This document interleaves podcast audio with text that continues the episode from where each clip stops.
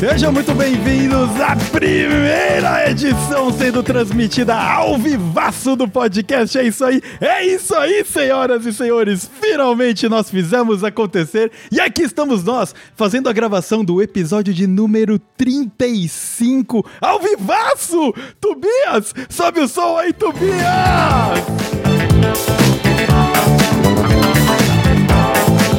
Muito bom, tá bom, tá bom, tá bom. Já tá ótimo, Tobias. Muito obrigado aí pelo seu suporte. Tobias, pra quem não, não tá vendo ele aqui da câmera comigo, ele fica ali no closet, que é onde tá a mesa de som, onde está tudo sendo configurado. Pra quem acha que ele não existe, ele tá me ajudando aqui. Mas, primeiramente, muito obrigado a todos vocês que estão aqui com a gente ao vivaço hoje. É um prazer enorme poder uh, fazer uh, isso aqui ao vivo. Um projeto que, pra quem me conhece, a gente já tá arquitetando aí há algum tempinho, né? Algum tempinho que a gente tá querendo preparar tudo para fazer um esquema ao vivaço aqui, uh, homenageando o rádio. Para quem me conhece, para quem conhece o podcast é isso aí, sabe que a gente gosta de música aqui, a gente é musiqueiro. Mas o assunto de hoje, uh, a gente queria trazer algo leve, algo que pudesse agregar a você que está nos ouvindo, no vendo ao vivo e para você também que está ouvindo pelo podcast. Uh, muito obrigado por fazer mais um download, mais uma vez está sempre junto aqui com a gente. e nós vamos falar sobre inglês mais uma vez, terceira vez que a gente traz o assunto aqui uh, e dessa vez com um approach um pouquinho diferente, mais na pegada de como é que você lida com a sua insegurança, como é que você lida com o seu medinho e para dar aquela destravada no inglês. Então a gente vai compartilhar as nossas experiências, uh, experiências de quem uh, vive fora, viveu fora e dá aula de inglês, né? Simplesmente isso. E espero que a gente possa agregar com você, claro, num ambiente uh, sempre muito descontraído e musical, não é verdade? E com isso, eu gostaria de abrir a mesa de apresentação aqui com os meus queridos convidados, começando pela parceira aqui, Carol, muito obrigado por topar ser cobaia da primeira transmissão ao vivo que a gente faz aqui uh, no podcast. É isso aí. Eu também, obviamente, estrategicamente, uh, convidei quem eu sei que se dá bem na, na comunicação para fazer o um negócio ao vivo aqui. Então, por favor, Carol, se apresente, dê um alô e seja muito bem-vinda ao episódio de número 35 do podcast. É isso aí. Honrado, meu Deus, de estar aqui. Muito obrigada, fico muito feliz. Quando a gente teve essa conversa, né, quando partiu essa sua ideia de fazer o um podcast nesse formato para testar e você comentou da gente fazer junto esse primeiro episódio, eu fiquei muito feliz e que bom ver agora isso acontecendo. Fico muito feliz de estar aqui. Vamos bater um papo bem legal. Tenho certeza que vai agregar aí para muita gente, porque a insegurança de falar inglês ou qualquer outra língua, né, eu acho que ela bate para todo mundo em algum momento quando a gente está aprendendo. Então vai ser legal a gente dividir a nossa experiência, como é que foi pra gente. Eu acho importante também, Carol, você se apresentar, quem você é, o que você faz, para o nosso ouvinte que não te conhece. Eu já tô tão de casa que eu esqueci de me apresentar. Eu sou Carol Alonso. Para quem não me conhece, morei no Canadá por cinco anos e meio. Fui a princípio só para fazer um breve intercâmbio de três meses e esses três meses se tornaram cinco anos.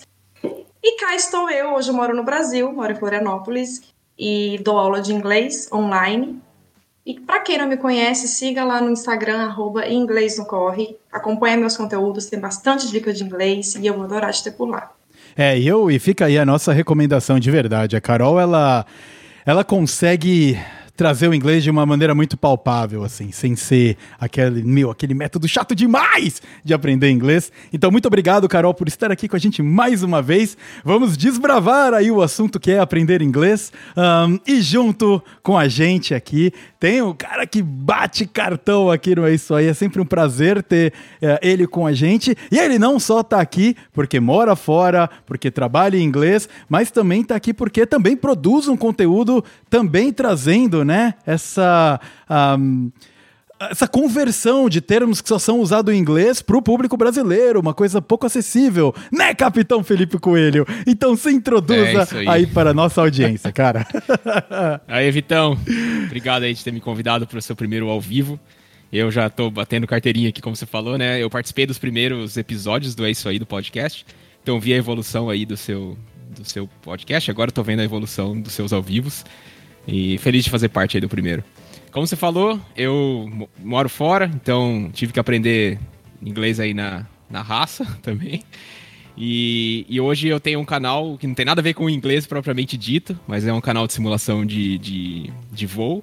Só que eu tento trazer, por morar fora, eu tento levar, né, pro pessoal do Brasil, um pouco dos termos técnicos que, que são usados na aviação nos Estados Unidos, para o pessoal querer voar online, né, que a gente no meu canal eu falo mais, né, sobre, sobre simulação online, que a gente se fala com pessoas de verdade, com controladores de voo de verdade, e eu tento levar isso um pouco pro pessoal do Brasil aí, mostrando como faz a, a fonia, como se fala os termos em inglês.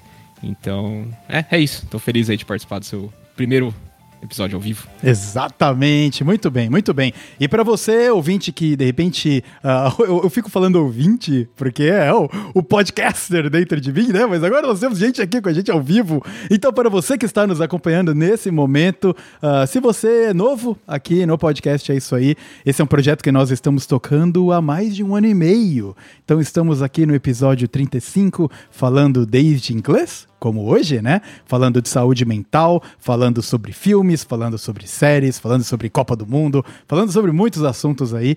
Então, eu vou deixar um link aqui. Uh, o link existia antes, mas a gente precisou reciclar a live, né? E aí perdeu tudo, coisas da vida. Mas eu vou passar o link para você, caso você goste de podcast, para você conferir com a gente. E para você que está ouvindo no podcast aí, no futuro dessa gravação, se prepara para mais um episódio. E com isso, Tobias, vamos fechar aqui esse nosso bloquinho uh, de introdução. Vamos bater um pouquinho de papo com a galera que está aqui com a gente no chat. E para você que está no podcast, você já sabe como o jogo é jogado. Nós vamos passar uns recadinhos, eu e o Tobias, e a gente começa esse episódio já já. Vamos lá, produção, sobe o som aí pra nós.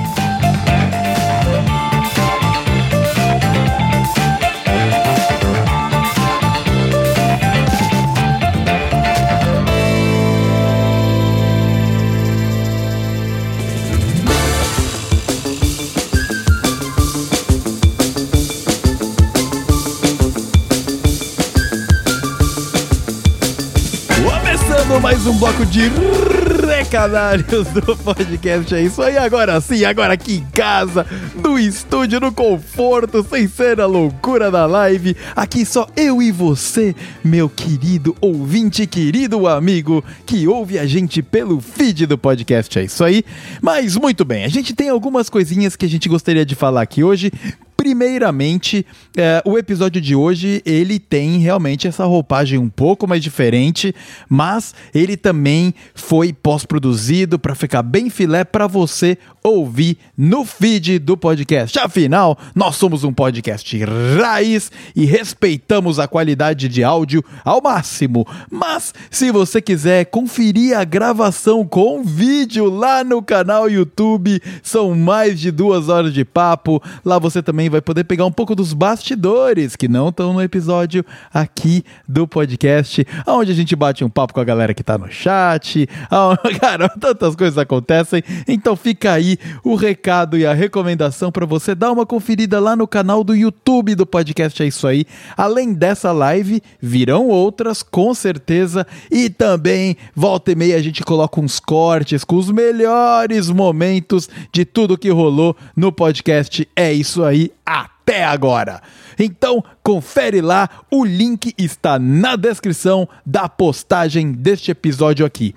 Mais uma coisa que eu gostaria de dizer é muitíssimo obrigado tanto a Carol Alonso, querida amiga, e ao Capitão Felipe Coelho por terem topado participar da primeira edição que a gente transmitiu ao vivo no YouTube. Foi muito divertido, foi muito alto astral, deu tudo certo na sua maioridade. Você vai. Você, eu não vou dar spoiler, ouvinte, mas vem coisa muito engraçada aí a vir que você vai poder conferir durante o episódio. Então fica de olho que eu tenho certeza que vai valer a pena. Mas muito obrigado, meus queridos amigos, por terem topado participar dessa maluquice que é o É Isso Aí. Dessa vez uma versão um pouco mais turbinada, porque foi ao vivo.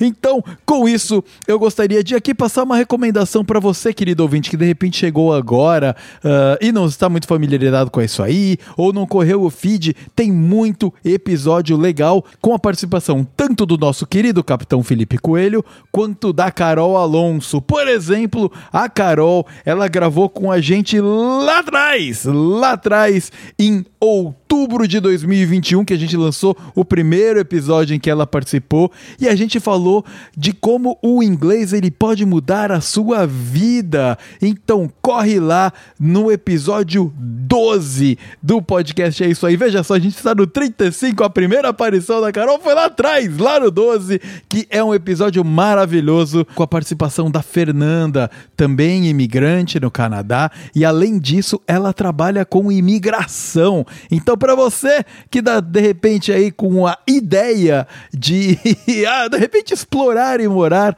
no Canadá, eu tenho certeza que esse episódio vai cair como uma luva.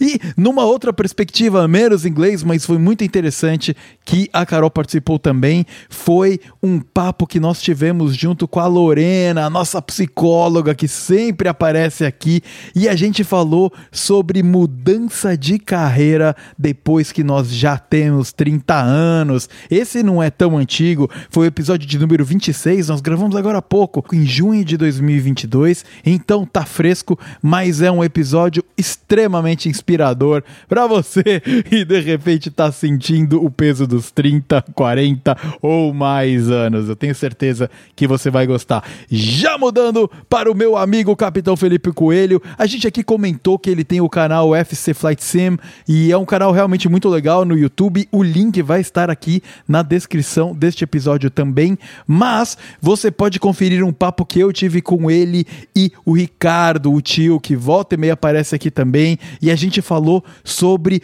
os simuladores, o, o, mundo de games que viraram simulação e a coisa tá num nível de perfeccionismo absurdo, que foi o episódio de número 5 lá atrás, que lançado em julho de 2021. Eu tenho certeza que para você que gosta de game, para você que gosta de simulação, você vai se divertir demais nesse episódio porque foi muito legal o papo. E é lá de trás, quando é isso aí, era apenas um pequeno bebê.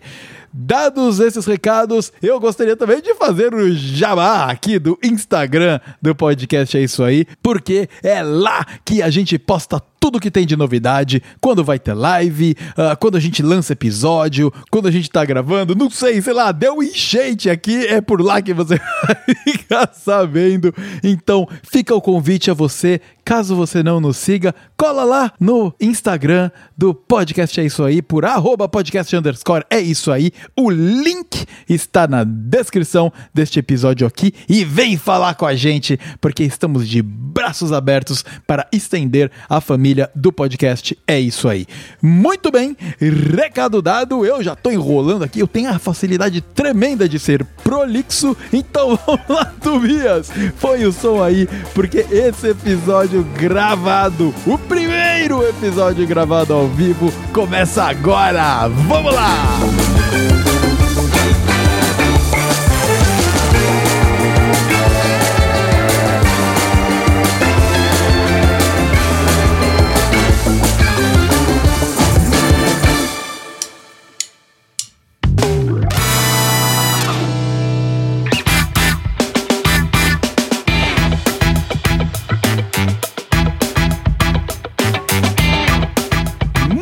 Bem, meus queridos amigos, meus queridos convidados.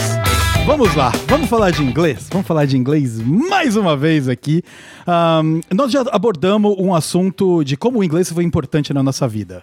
Depois nós uh, abordamos o assunto de como foi a nossa experiência vivendo fora, né? E como revolucionou as coisas ao nosso redor e como é importante uh, a gente poder falar essa língua global, né? O mundo inteiro fala inglês.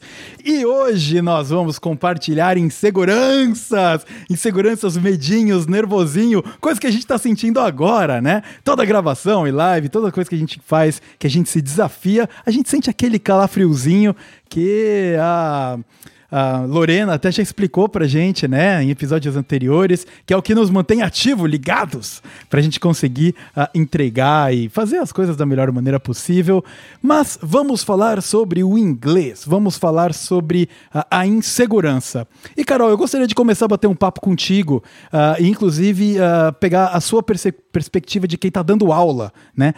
Imagino que tenham diferentes níveis de inglês que vocês têm que, que você lida, né? Com diferentes níveis de alunos também. Uh, como você percebe a parte da insegurança? É, provavelmente muito voltada à fala, né? Muito mais do que à escrita.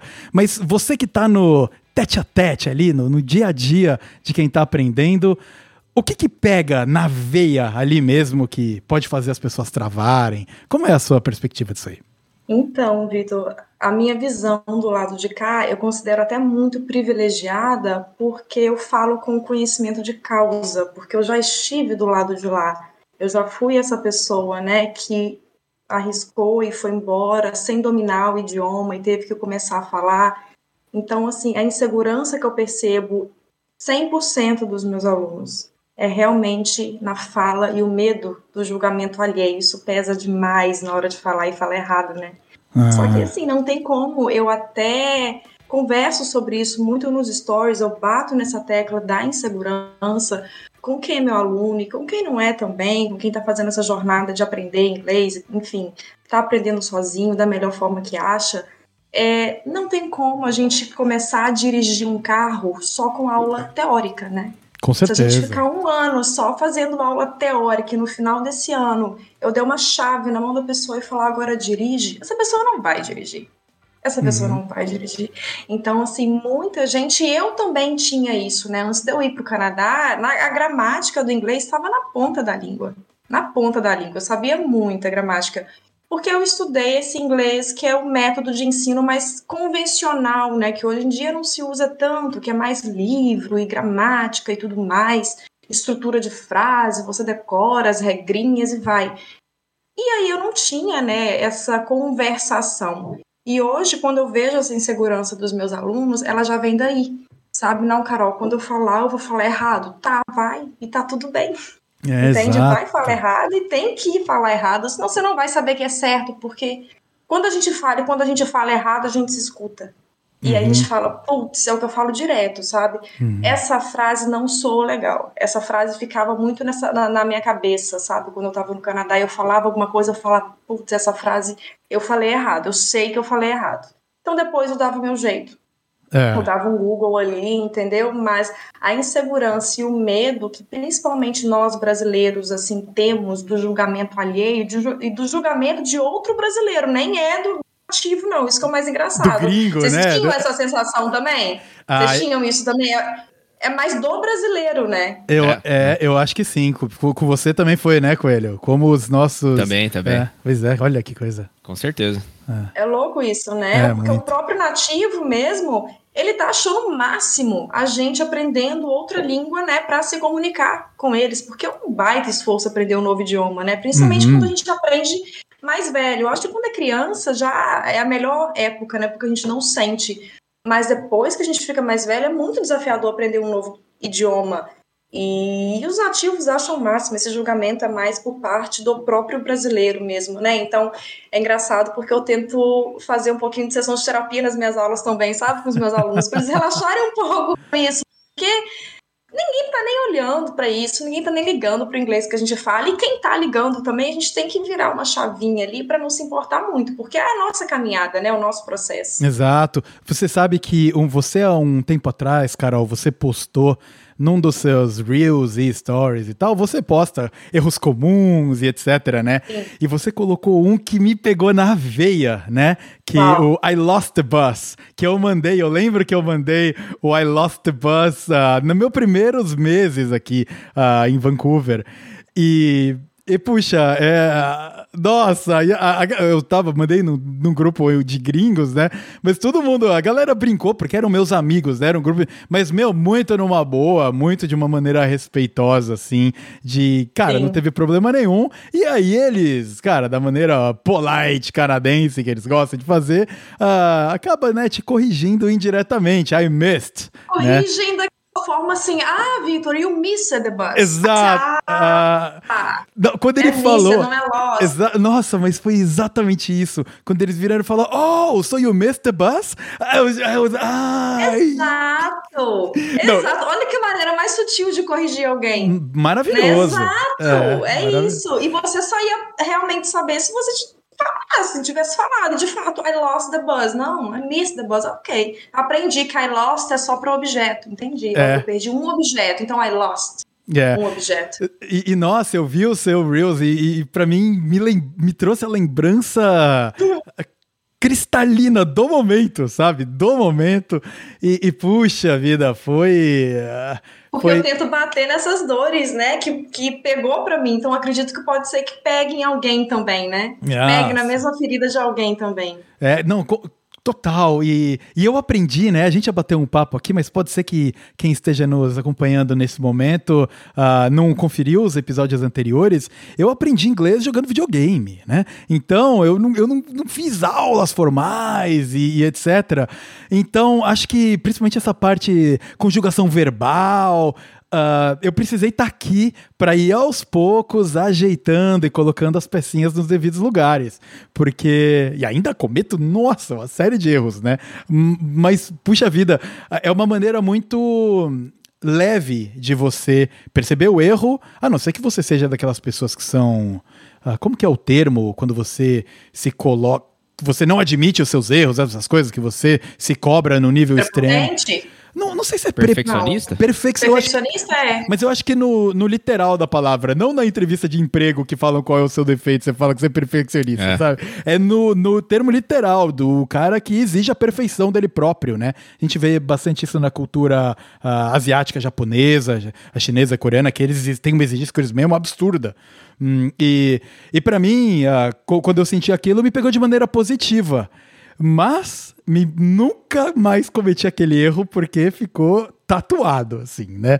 Foi muito, foi muito interessante. E, Coelho, você Cara, como é que foi? Você foi para São Francisco? Acho que a gente pode abordar um pouquinho, né? Uh, brevemente, porque é a primeira vez que você está aqui com a gente falando sobre inglês. Você já falou sobre certo, certo. apocalipse, já falou sobre distopia, já falou sobre tanta coisa, mas sobre inglês ainda não.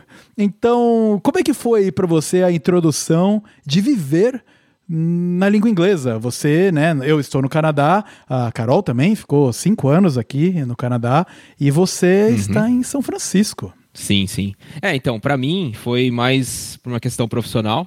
Aí, conectando com o que você estava falando sobre insegurança, né?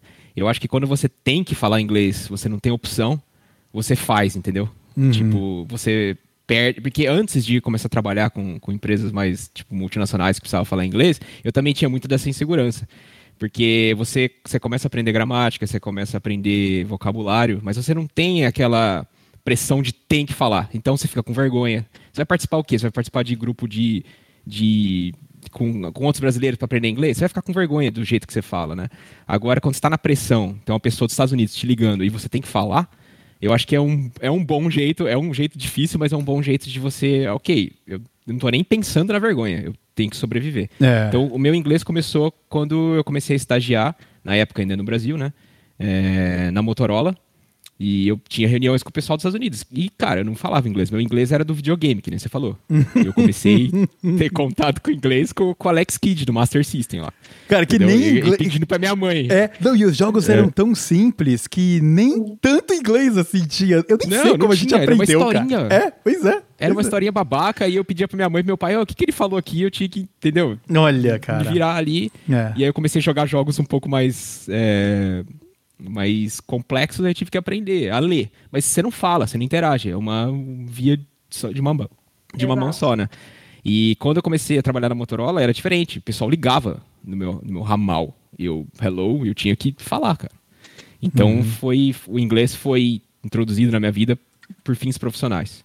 Muito e já bem. começar Não é- dessa forma também, né, Coelho? É. Quando alguém te liga. Porque isso É. pra mim, nossa, meu Deus, era meu pesadelo quando alguém ligava e eu tinha que atender telefone quando eu não falava inglês. Porque quando você tá aqui no ao vivo com alguém, a pessoa tá falando, você consegue analisar, enfim, o gesto da pessoa, você consegue ler o lábio. Agora, quando é telefone, meu Deus, e você já começou na pressão, literalmente, que você não consegue É. ler o lábio da pessoa, você não tem você não tem nada para você analisar ali mais, a não ser de fato prestar atenção e ter o seu listening bem apurado. É, eu Isso. lembro o meu, o meu primeiro mês aqui, depois que eu abri a conta bancária, ah, eu tive um problema lá por causa dos nomes longos, né?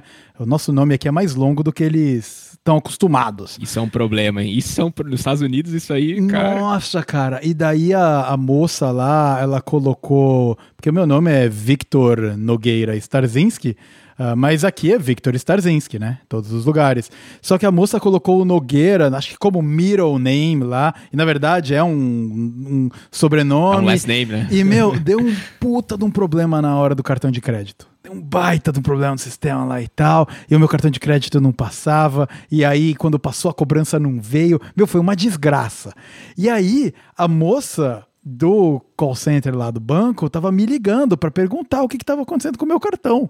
Termos que eu não conhecia. Meu, eu tava aqui há um mês falando no telefone com uma moça num fonezinho, cara, que parece que tá falando de um balde, sabe? Putz, nossa, foi um pesadelo. Foi um pesadelo lidar com aquilo. Mas muito mais porque eu ficava muito nervoso na ligação. Não era porque eu não tava entendendo. Se, se quando eu dava o- ok, calm down, assim, começava a prestar atenção, tudo bem que ela tinha um sotaque indiano super puxado assim, mas eu conseguia entender. Só que no nervosismo de, nossa, pronto, nem cheguei aqui e já vou entrar em dívida. Já vou me colocar no Serasa do Canadá porque eu não consigo pagar isso aqui por causa do meu nome, sabe? Porque falam que eu não sou eu. Nossa, mas foi um caos, foi um caos. E, de novo, mas acho que muito ali por essa insegurança. E, e são coisas que a gente se coloca e a gente aprende, e é assim que a gente evolui, né? E eu acho, eu acho que em alguns quesitos o preparo, se eu tivesse talvez tido um preparo um pouco mais descolado, como o que você dá para os seus alunos, Carol, eu talvez teria lidado melhor com a situação Não ali. tinha o inglês no corre Não- lá nessa época, né, não Vitor? Não tinha. ainda. Ai, Se tivesse, tá certo. já, tá aí, já teria resolvido um monte de problema. Mas, Sim. mas foi, mas foi a insegurança. Basicamente, insegurança que te bloqueia a, a até falar, né? Engraçado como, Sim. como, como pega a gente de jeito, né? Só porque a gente É. tá falando outra língua. É muito curioso. Sim, mas esse lance da fala, isso é muito curioso, porque geralmente as pessoas, quando começam a falar, querer aprender um outro idioma, é, a primeira coisa que as pessoas falam comigo é: tá, Carol, como funciona? Como é a sua metodologia? Vamos conversar sobre isso. E eu quero inglês para conversar. Tá. Você quer inglês para conversação. E de fato, esse é o meu propósito: fazer com que as pessoas se comuniquem em inglês. E eu acho que a fluência e quão bem essa pessoa vai falar, gramaticalmente falando, Uhum. é, isso só depende de cada um. Mas a fluência não tem nada a ver com a gramática. Esse é um ponto que a gente pode falar sobre depois. Mas quando a pessoa geralmente vem para mim e diz, Carol, quero conversar, tá? Só que é importante que todo mundo tenha realmente essa consciência, não só com o inglês, mas eu acho que com qualquer outro idioma que a gente se propõe a aprender, a fala é a habilidade que a gente vai desenvolver lá para o final. É muito comum, por isso a gente se sente tão frustrado. Eu me lembro que eu me sentia muito frustrada quando já no Canadá, nesse momento ainda que eu não falava, né, que eu estava ali querendo falar, mas eu não conseguia construir frases. E naquela rodinha assim de amigos, e você via todo mundo conversando um assunto que você estava entendendo, porque né, estava ali no ao vivo, então você analisa a postura da pessoa, você consegue ler o lábio, e você sabe que você pode agregar para aquilo. Você sabe que você pode entrar e nadar naquele assunto de braçada. Só que quando a bola tá para você cortar, você fala e você perde o timing é, é, agoniante, sabe? Você perde o timing, você fala, putz, não, não consigo criar a sentença, não consigo falar, não... e você perdeu o timing. E aí esse sentimento de frustração começou a bater muito em mim, sabe? Eu me lembro disso. porque eu queria falar, mas eu não queria passar pelo processo de primeiro desenvolver todas as habilidades até chegar na fala. Uhum. É a última habilidade que a gente vai desenvolver, porque para falar a gente precisa ter vocabulário. Para falar, a gente precisa construir a frase na nossa cabeça. E tudo isso em frações de segundos. Então, assim, é, é desafiador. E, e, Carol, e se você é uma pessoa introvertida, é pior ainda. Porque mesmo é em português, sim. essa sensação que você descreveu é uma coisa que é comum acontecer para quem é introvertido. É o pessoal tá, discu tá, discutindo algo, você quer falar, só que aí você vai perder o time porque você não tem segurança. E aí você precisa traduzir isso, entendeu? Pro inglês ainda, aí é pior ainda. É, Exato, é, é tudo muito rápido, né, que acontece. Então, assim, e é normal, é importante que as pessoas entendam quem tá ouvindo a gente no podcast, você que tá aqui assistindo a gente agora, é importante isso, sabe? Que vocês entendam que a partir do momento que a gente se predispõe a fazer alguma coisa, principalmente aprender um novo idioma, existem processos a serem passados, entende? Então, assim, não dá. comecei a fazer inglês agora, eu comecei a estudar espanhol agora, eu comecei a fazer mandarim agora. Calma, não, não dá para já conseguir atropelar as coisas e conseguir falar. Então, assim, são, eu digo que são frustrações que são necessárias passar Uhum. Porque essas frustrações que eu ia passando, isso ia fazendo com que eu me questionasse, sabe? Eu falava assim, cara, não, eu tenho, eu tenho assunto para agregar aqui, eu não quero ficar pagando de bobinha de gente que não sabe conversar, sabe? Porque eu me sentia subestimada, como se eu não tivesse nada a agregar ali naquela rota. Eu falava, não, eu tenho sim o que agregar, então eu preciso realmente abrir a boca. E aí eu entro nisso que o Coelho falou agora, falou agora. Eu era uma pessoa extremamente introvertida. Existe, existe a Carol antes do Canadá e existe a Carol depois do Canadá. Então, assim, antes do Canadá, eu era extremamente tímida. Então, assim, era um custo para mim. Eu fui começar a desenvolver a fala e perder esse medo e começar a deixar a insegurança de lado e virar a chavinha do deixa quem estiver reparando que repare, uhum. mas a maioria da galera não tá nem olhando para mim. Fui virar essa chave um ano depois de Canadá, imagina. Um ano é. depois, então assim, foi tempo. É, e, e, a gente está falando de um ano imerso no ambiente uhum. dessa nossa língua. Não é um ano de, ah, sei lá, cultura inglesa, sabe? É, é, exato, não. É. Uhum. Não, exato, é imerso mesmo no idioma. Uhum. E isso faz bastante. era tanta. E, e, faz bastante diferença, né, Carol? Ah, o se colocar na posição. A gente começou o episódio falando em se colocar na posição. E até hoje eu entro em alguns algumas reuniões um pouco mais complicadas, né? Uh, com o tempo vai passando, uh, você vai se desenvolvendo na carreira, né? Uh, a gente pode até abordar anseios profissionais no exterior no futuro um dia aí, que eu acho que é um assunto muito interessante, porque o imigrante, rapidamente, ele passa por aquele processo de catch up, né? Tentar chegar aonde ele estava quando ele deixou o Brasil porque a gente dá vários passos atrás. Nossa. Então, eu, eu lembro que eu, nesse meu anseio, assim, e você tem experiência, você tem a malícia, e quando o inglês começa a chegar mais perto, você começa a abrir as suas asinhas no trabalho mais. E eu lembro algumas reuniões, as primeiras reuniões mais complicadas, assim, com, com mais chefes ou gente mais bambambam bam, bam ali, eu, eu entrando com com a garganta entalada, assim, sabe? De, de falando, meu Deus do céu, esses caras vão, vão me achar um debiloide aqui, sabe? Falando sei lá, cara. E, e, acontece que não é nada disso, né? Assim que você começa a se posicionar e se falar, e tá preparado. É importante não não dá um passo maior do que a perna, pelo amor de Deus. Mas, mas é, é, de novo o quesito que você já trouxe. Eu senti isso na pele deles, me ouvindo, e tem uma linha de admiração, de falar, cara, esse cara tá fazendo tudo isso, ou essa, essa menina, ou essa pessoa, e não é nem a primeira língua dela, sabe? E, e isso, isso causa aí um pouco de. de uh, acho que. Uh, qual é o termo? É quando a pessoa admira, a admiração, né? Do, dos outros. Não sei se vocês sentiram isso também, ou. Eu, eu, eu, eu já ouvi um feedback, tipo, de uma pessoa, um americano, fala isso. Fala pra gente. Ele, ele falou: Ah, eu fico impressionado de vocês falarem inglês assim. É, que, porque pro americano, eu, eu não conheço muito o pessoal do Canadá, mas pro americano, eles, eles não, não. A maioria deles nunca vai aprender outra língua. Eles estão fazendo a questão mesmo. Exato. Não, nada, entendeu? E, e, eles ficam assim, nossa, cara, você é, você fala outra língua e apresenta, faz reunião, apresenta suas ideias, eles ficam maravilhados, assim. Exato. E eu já ouvi de um americano isso, entendeu? Então não é só a impressão que a gente tem, eles falaram. Então é, é legal. Isso é bem legal, isso também é já ouvi. Bacana. Eu também já ouvi no meu trabalho. Sim, isso é muito legal. O reconhecimento é, eu acho que é, a, é a, o gás que a gente precisa, né? Só para continuar ali no nosso nossa jornada. Isso é muito bom. Isso pra, é, muito bom, é pra você... pelo menos alimentar, né, a sua. É. é. A gente se fazer entender por um nativo, isso é muito bom, pô. É um sentimento muito bom. É muito. Pô, o cara nativo, ele me entende perfeitamente, sabe?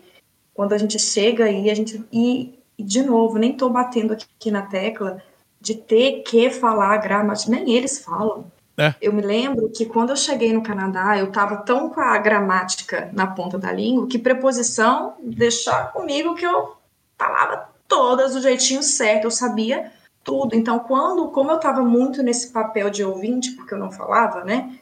Foi dentro aí desse primeiro ano, eu reparava muito as pessoas conversando, os nativos e tudo mais. Então, eu começava a reparar, por exemplo, o uso de preposições do jeito, aspas, errado, gramatical, gramaticalmente falando, tá? Uhum. Errado. Uhum. Ah, mas ele usou in, aqui não era on, mas usou to aqui, aqui não era for. Eu consegui identificar isso, mas isso não faz do nativo menos fluente, imagina, é um nativo. A língua dele, a primeira língua dele é o inglês. Então a gente se prende às vezes muito, né, às regrinhas gramaticais, e os próprios nativos falam de uma forma tão fluida que é capaz a gente saber mais de gramática do que eles. É. E, e, é, e, é, e é isso mesmo, porque uh, se a gente transportar isso para o português, né? Eu falo português errado pra caramba, sabe? Eu, é muito é. interessante, eu gosto de compartilhar isso. O meu pai, ele é o Mister Formalidade no português, né? Se comunica, meu, com todos os tudo perfeito. Eu escrevendo. gramática ali. Perfeita, perfeita. Eu escrevendo uma mensagem para ele ou um e-mail, né? Cara, eu levo 45 minutos, porque eu fico relendo, relendo, relendo. Porque eu viro e falo, nossa, será que esse verbo aqui dá certo? Isso aqui é ser cedilha ou é dois S, meu Deus do céu? eu faço isso direto, direto. E morar fora do país não ajudou também, né? Então, eu acho que nada mais natural do que a gente também imaginar que o, o nativo que fala inglês, ele também tem essa minha. essa, essa mesma. Esse mesmo sentimento, porque é, é, casual. Cara, só vou mandar uns negócios aqui e falar com você. E eu já cruzei também do. Nossa, é assim que fala? E eu até aprendi errado uma vez. Eu, quando eu comecei a trabalhar, eles estavam sempre usando uma, um determinado é, né, tipo de sentença. Eu nem lembro mais qual que era. Mas aí eles falaram, eu aí eu virei, ah, beleza, vou começar a falar assim né? E aí depois, quando eu resolvi dar um Google rápido, sabe? Só pra. Eu vi que tava erradaço, né? Tava lá, one of the most common mistakes made, sabe? Tipo, eu falei, ups! Né? Então, melhor voltar a falar do jeito certo, né? Afinal, é melhor falar do jeito certo. Um, Coelho, outra, outra coisa que eu queria trazer com você ainda aqui nesse nosso bloquinho inicial uh, de descobrimentos, né? De inícios, é que você tem o seu canal de simulação né? Uhum. E junto com aprender o inglês, ainda tem uma tecnicalidade que é um inglês diferente, né? Ele, ele tem, uh, cara, todos os, os o linguajar técnico de quem está fazendo aviação. Como é que foi colocar o pezinho nisso aí? Uh, e você já fez lives, eu já participei com você de lives voando e se comunicando com a torre né? Eu acho que você é. poderia eh, explicar um pouquinho como é essa aventura e como é o nervosismo, um pouquinho de, puta, eu tô aqui de verdade falando um, uma língua técnica da aviação uhum. em inglês. Sabe? É. Cara. Bom, é, é, eu, eu acho que, primeiramente, para mim, isso no caso particular, o inglês técnico para mim sempre foi mais fácil e eu me sinto mais é, à vontade com ele, tá? Uh, isso para o trabalho, para o negócio de aviação. E até hoje eu não me sinto tão à vontade no inglês mais informal.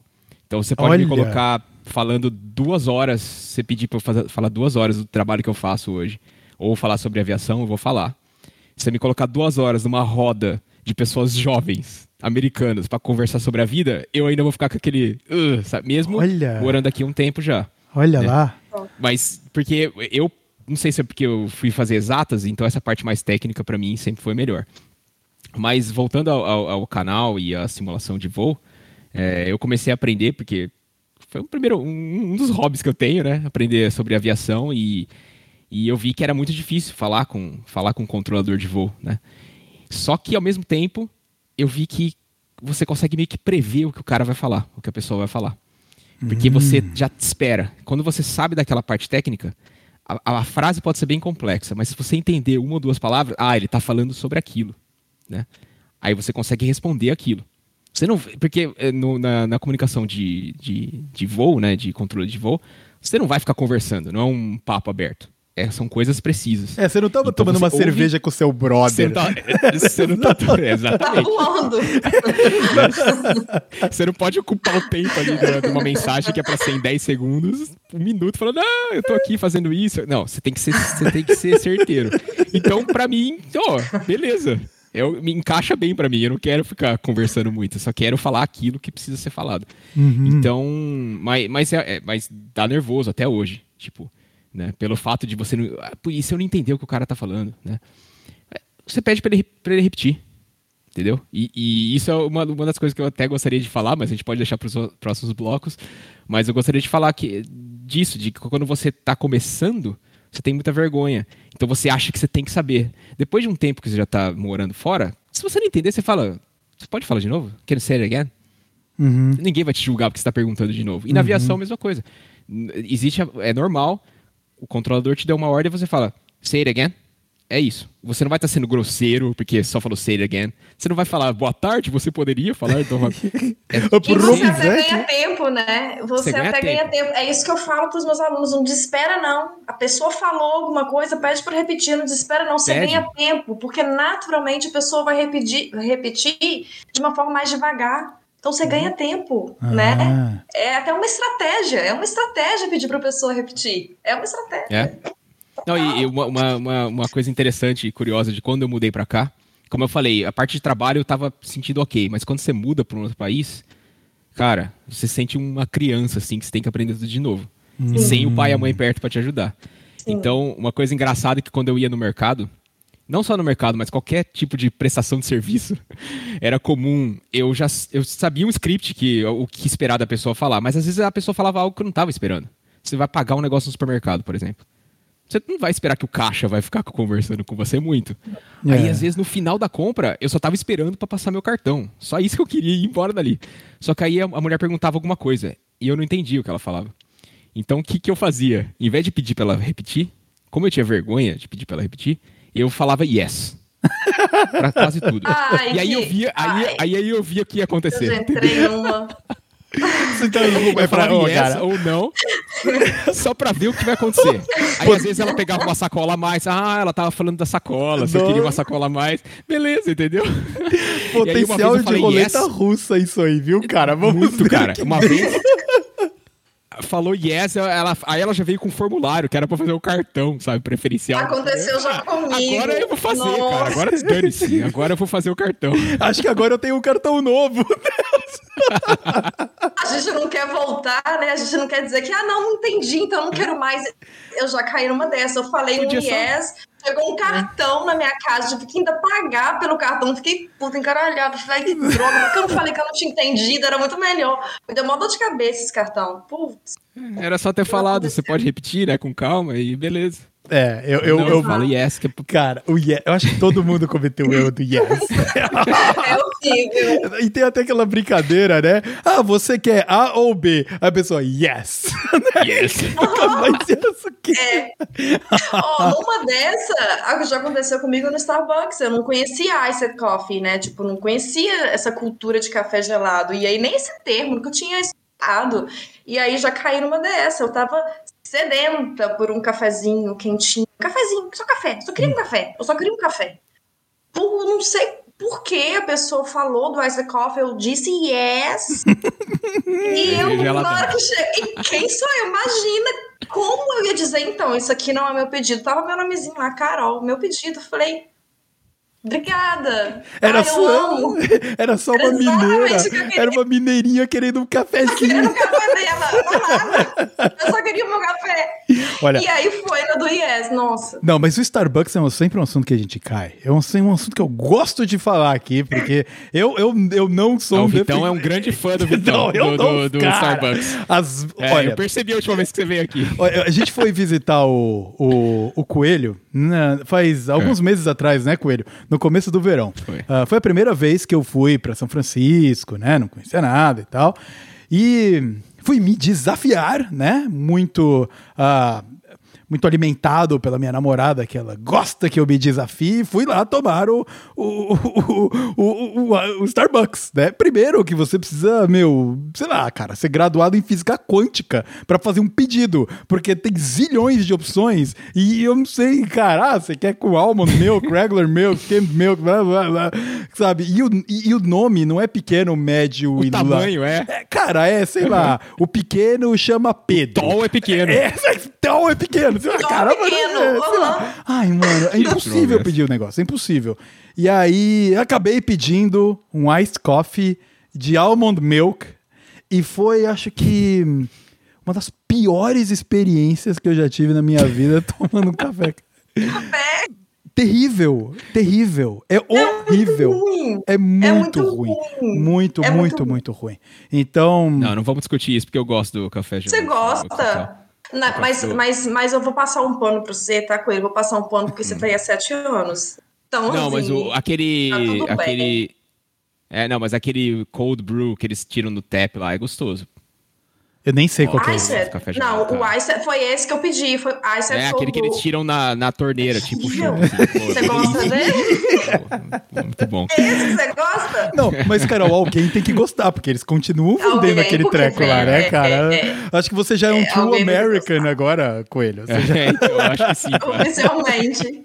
Mas, mas, mas é de novo, o pedir, né? O pedir comida.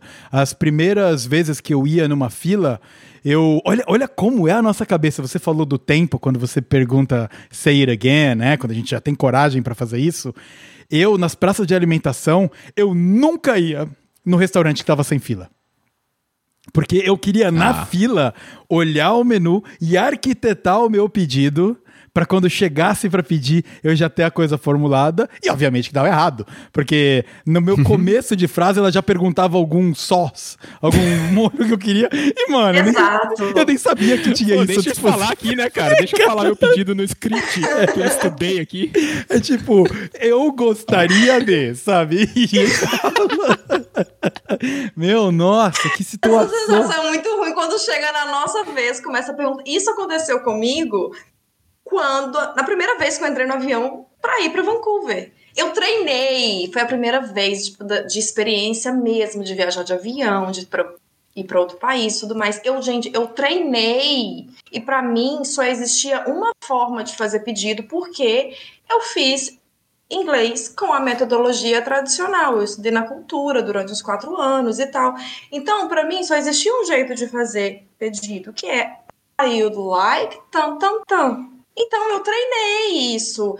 Eu procurei saber o que que servia no jantar, porque meu voo foi à noite, a primeira refeição seria o jantar. Então eu procurei saber o que que servia no jantar para eu realmente trazer a frase já pronta. E aí eu me lembro, ai, que horrível, horrível, horrível. Esse dia já foi a primeira já foi ali. Porque o carrinho se aproximando e eu comecei a ouvir a galera, can I get, tananã, can I have, tananã. Can I have? Ah, puta merda. Eu falei, pronto. Falei, pronto. E aí eu fiquei tão frustrada e foi tão rápido, assim, eu realmente, ali eu acho que eu percebi que o buraco ia ser mais embaixo e quando chegou minha vez eu apontei. Falei, ah, isso aqui. Eu nem É. falei. Ah, Tudo que eu treinei, ele falou, nem falei. Falei, ah, quero isso aqui. Porque, nossa, é muito ruim. É muito É. ruim. Essa frustração ali eu já vi que o buraco ia ser mais embaixo. É, falei, ah, E olha que o, o avião, ele é desafiador, é barulheira.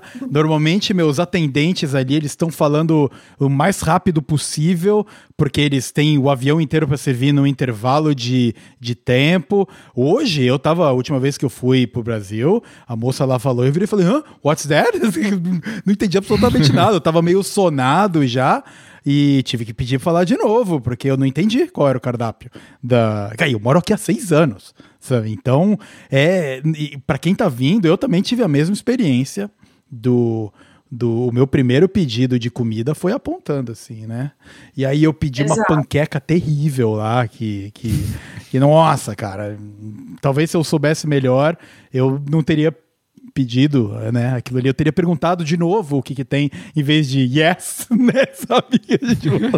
Exato, sai concordando com tudo. Exato. Nossa, eu já, eu já, já, pedi prato muito picante sem saber que spicy era picante, então já pedi e eu na época detestava, sabe, comida muito picante. Hum. E assim, comi com lágrima aqui escorrendo, né? Fingindo costume, tipo, como se eu não tivesse pedido o prato errado. Não, pedi isso mesmo, dá tudo certo, tudo delicioso. E, ah, e vai ter coragem de reclamar e pedir pra trocar. Né? Imagina. Né?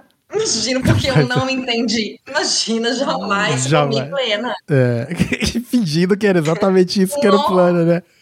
Muito bem. Uh, pessoal, vamos uh, finalizar esse bloquinho 1 aqui. A gente ainda quer né, desenvolver um pouco mais o papo para também dar uma força para vejo vários alunos da Carol aqui para a gente também uh, pô, dar umas dicas de nossas experiências aqui, né? De como que a gente fez para destravar um pouco e, e vencer essa, essa nossa insegurança toda. Então, Tobias, solta o som aí pra gente no fundinho aqui, porque para você que tá no podcast ouvindo no nosso feed como sempre, sempre. A vida segue como sempre segue. Para você que está aqui com a live, a gente vai bater um papinho com você, pegar umas percepções e a gente volta com o segundo bloco já já. Então, Tobias, põe o som aí para nós, Tobias, por favor. Ou você tá muito preguiçoso? Não, chegou. Vamos lá. Então a gente volta já já.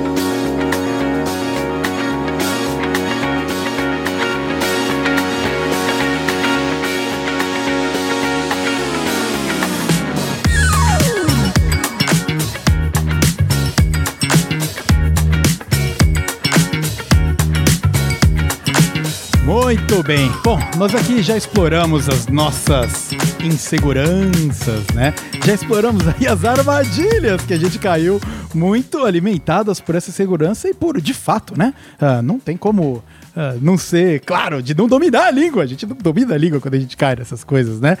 Mas eu acho que agora a gente poderia uh, compartilhar aqui com o nosso ouvinte, com quem está nos acompanhando, qual foi o nosso processo de um, destravar, né? Vencer essa insegurança, ela, ela sempre vai estar tá ali em algum nível, né? Mas uh, realmente destravar e começar a se sentir confortável com, com a língua, se sentir confortável com o se comunicar com um nativo e se sentir confortável em, de repente, pedir comida, né? Sem achar que, sabe, pedir achando que você está pedindo ovo e está pedindo berinjela, sabe? Então, uh, vamos lá. É, eu acho que eu posso abrir, eu posso abrir, porque uh, no, primeiro no primeiro bloco a gente comentou sobre a minha experiência com o Mist e Lost, né? Então eu comecei a perceber rapidamente eu percebi, porque isso aconteceu na minha segunda semana aqui no Canadá, foi rápido.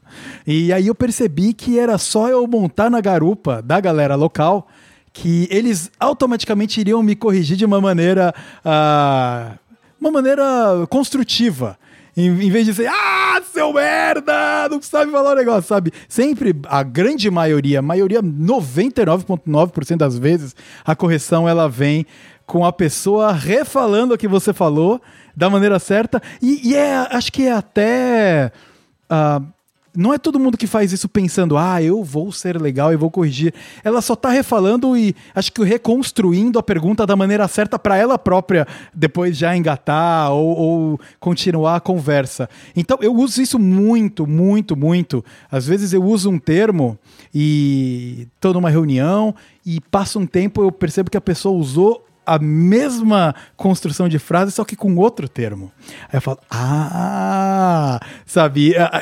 Aí, ali anota, anota, tenta absorver.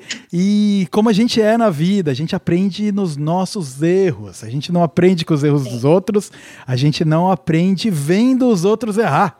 A gente aprende errando. Então, eu acho que vem, Carol, o ponto que você bate bastante de se pôr para se expor a situações, né?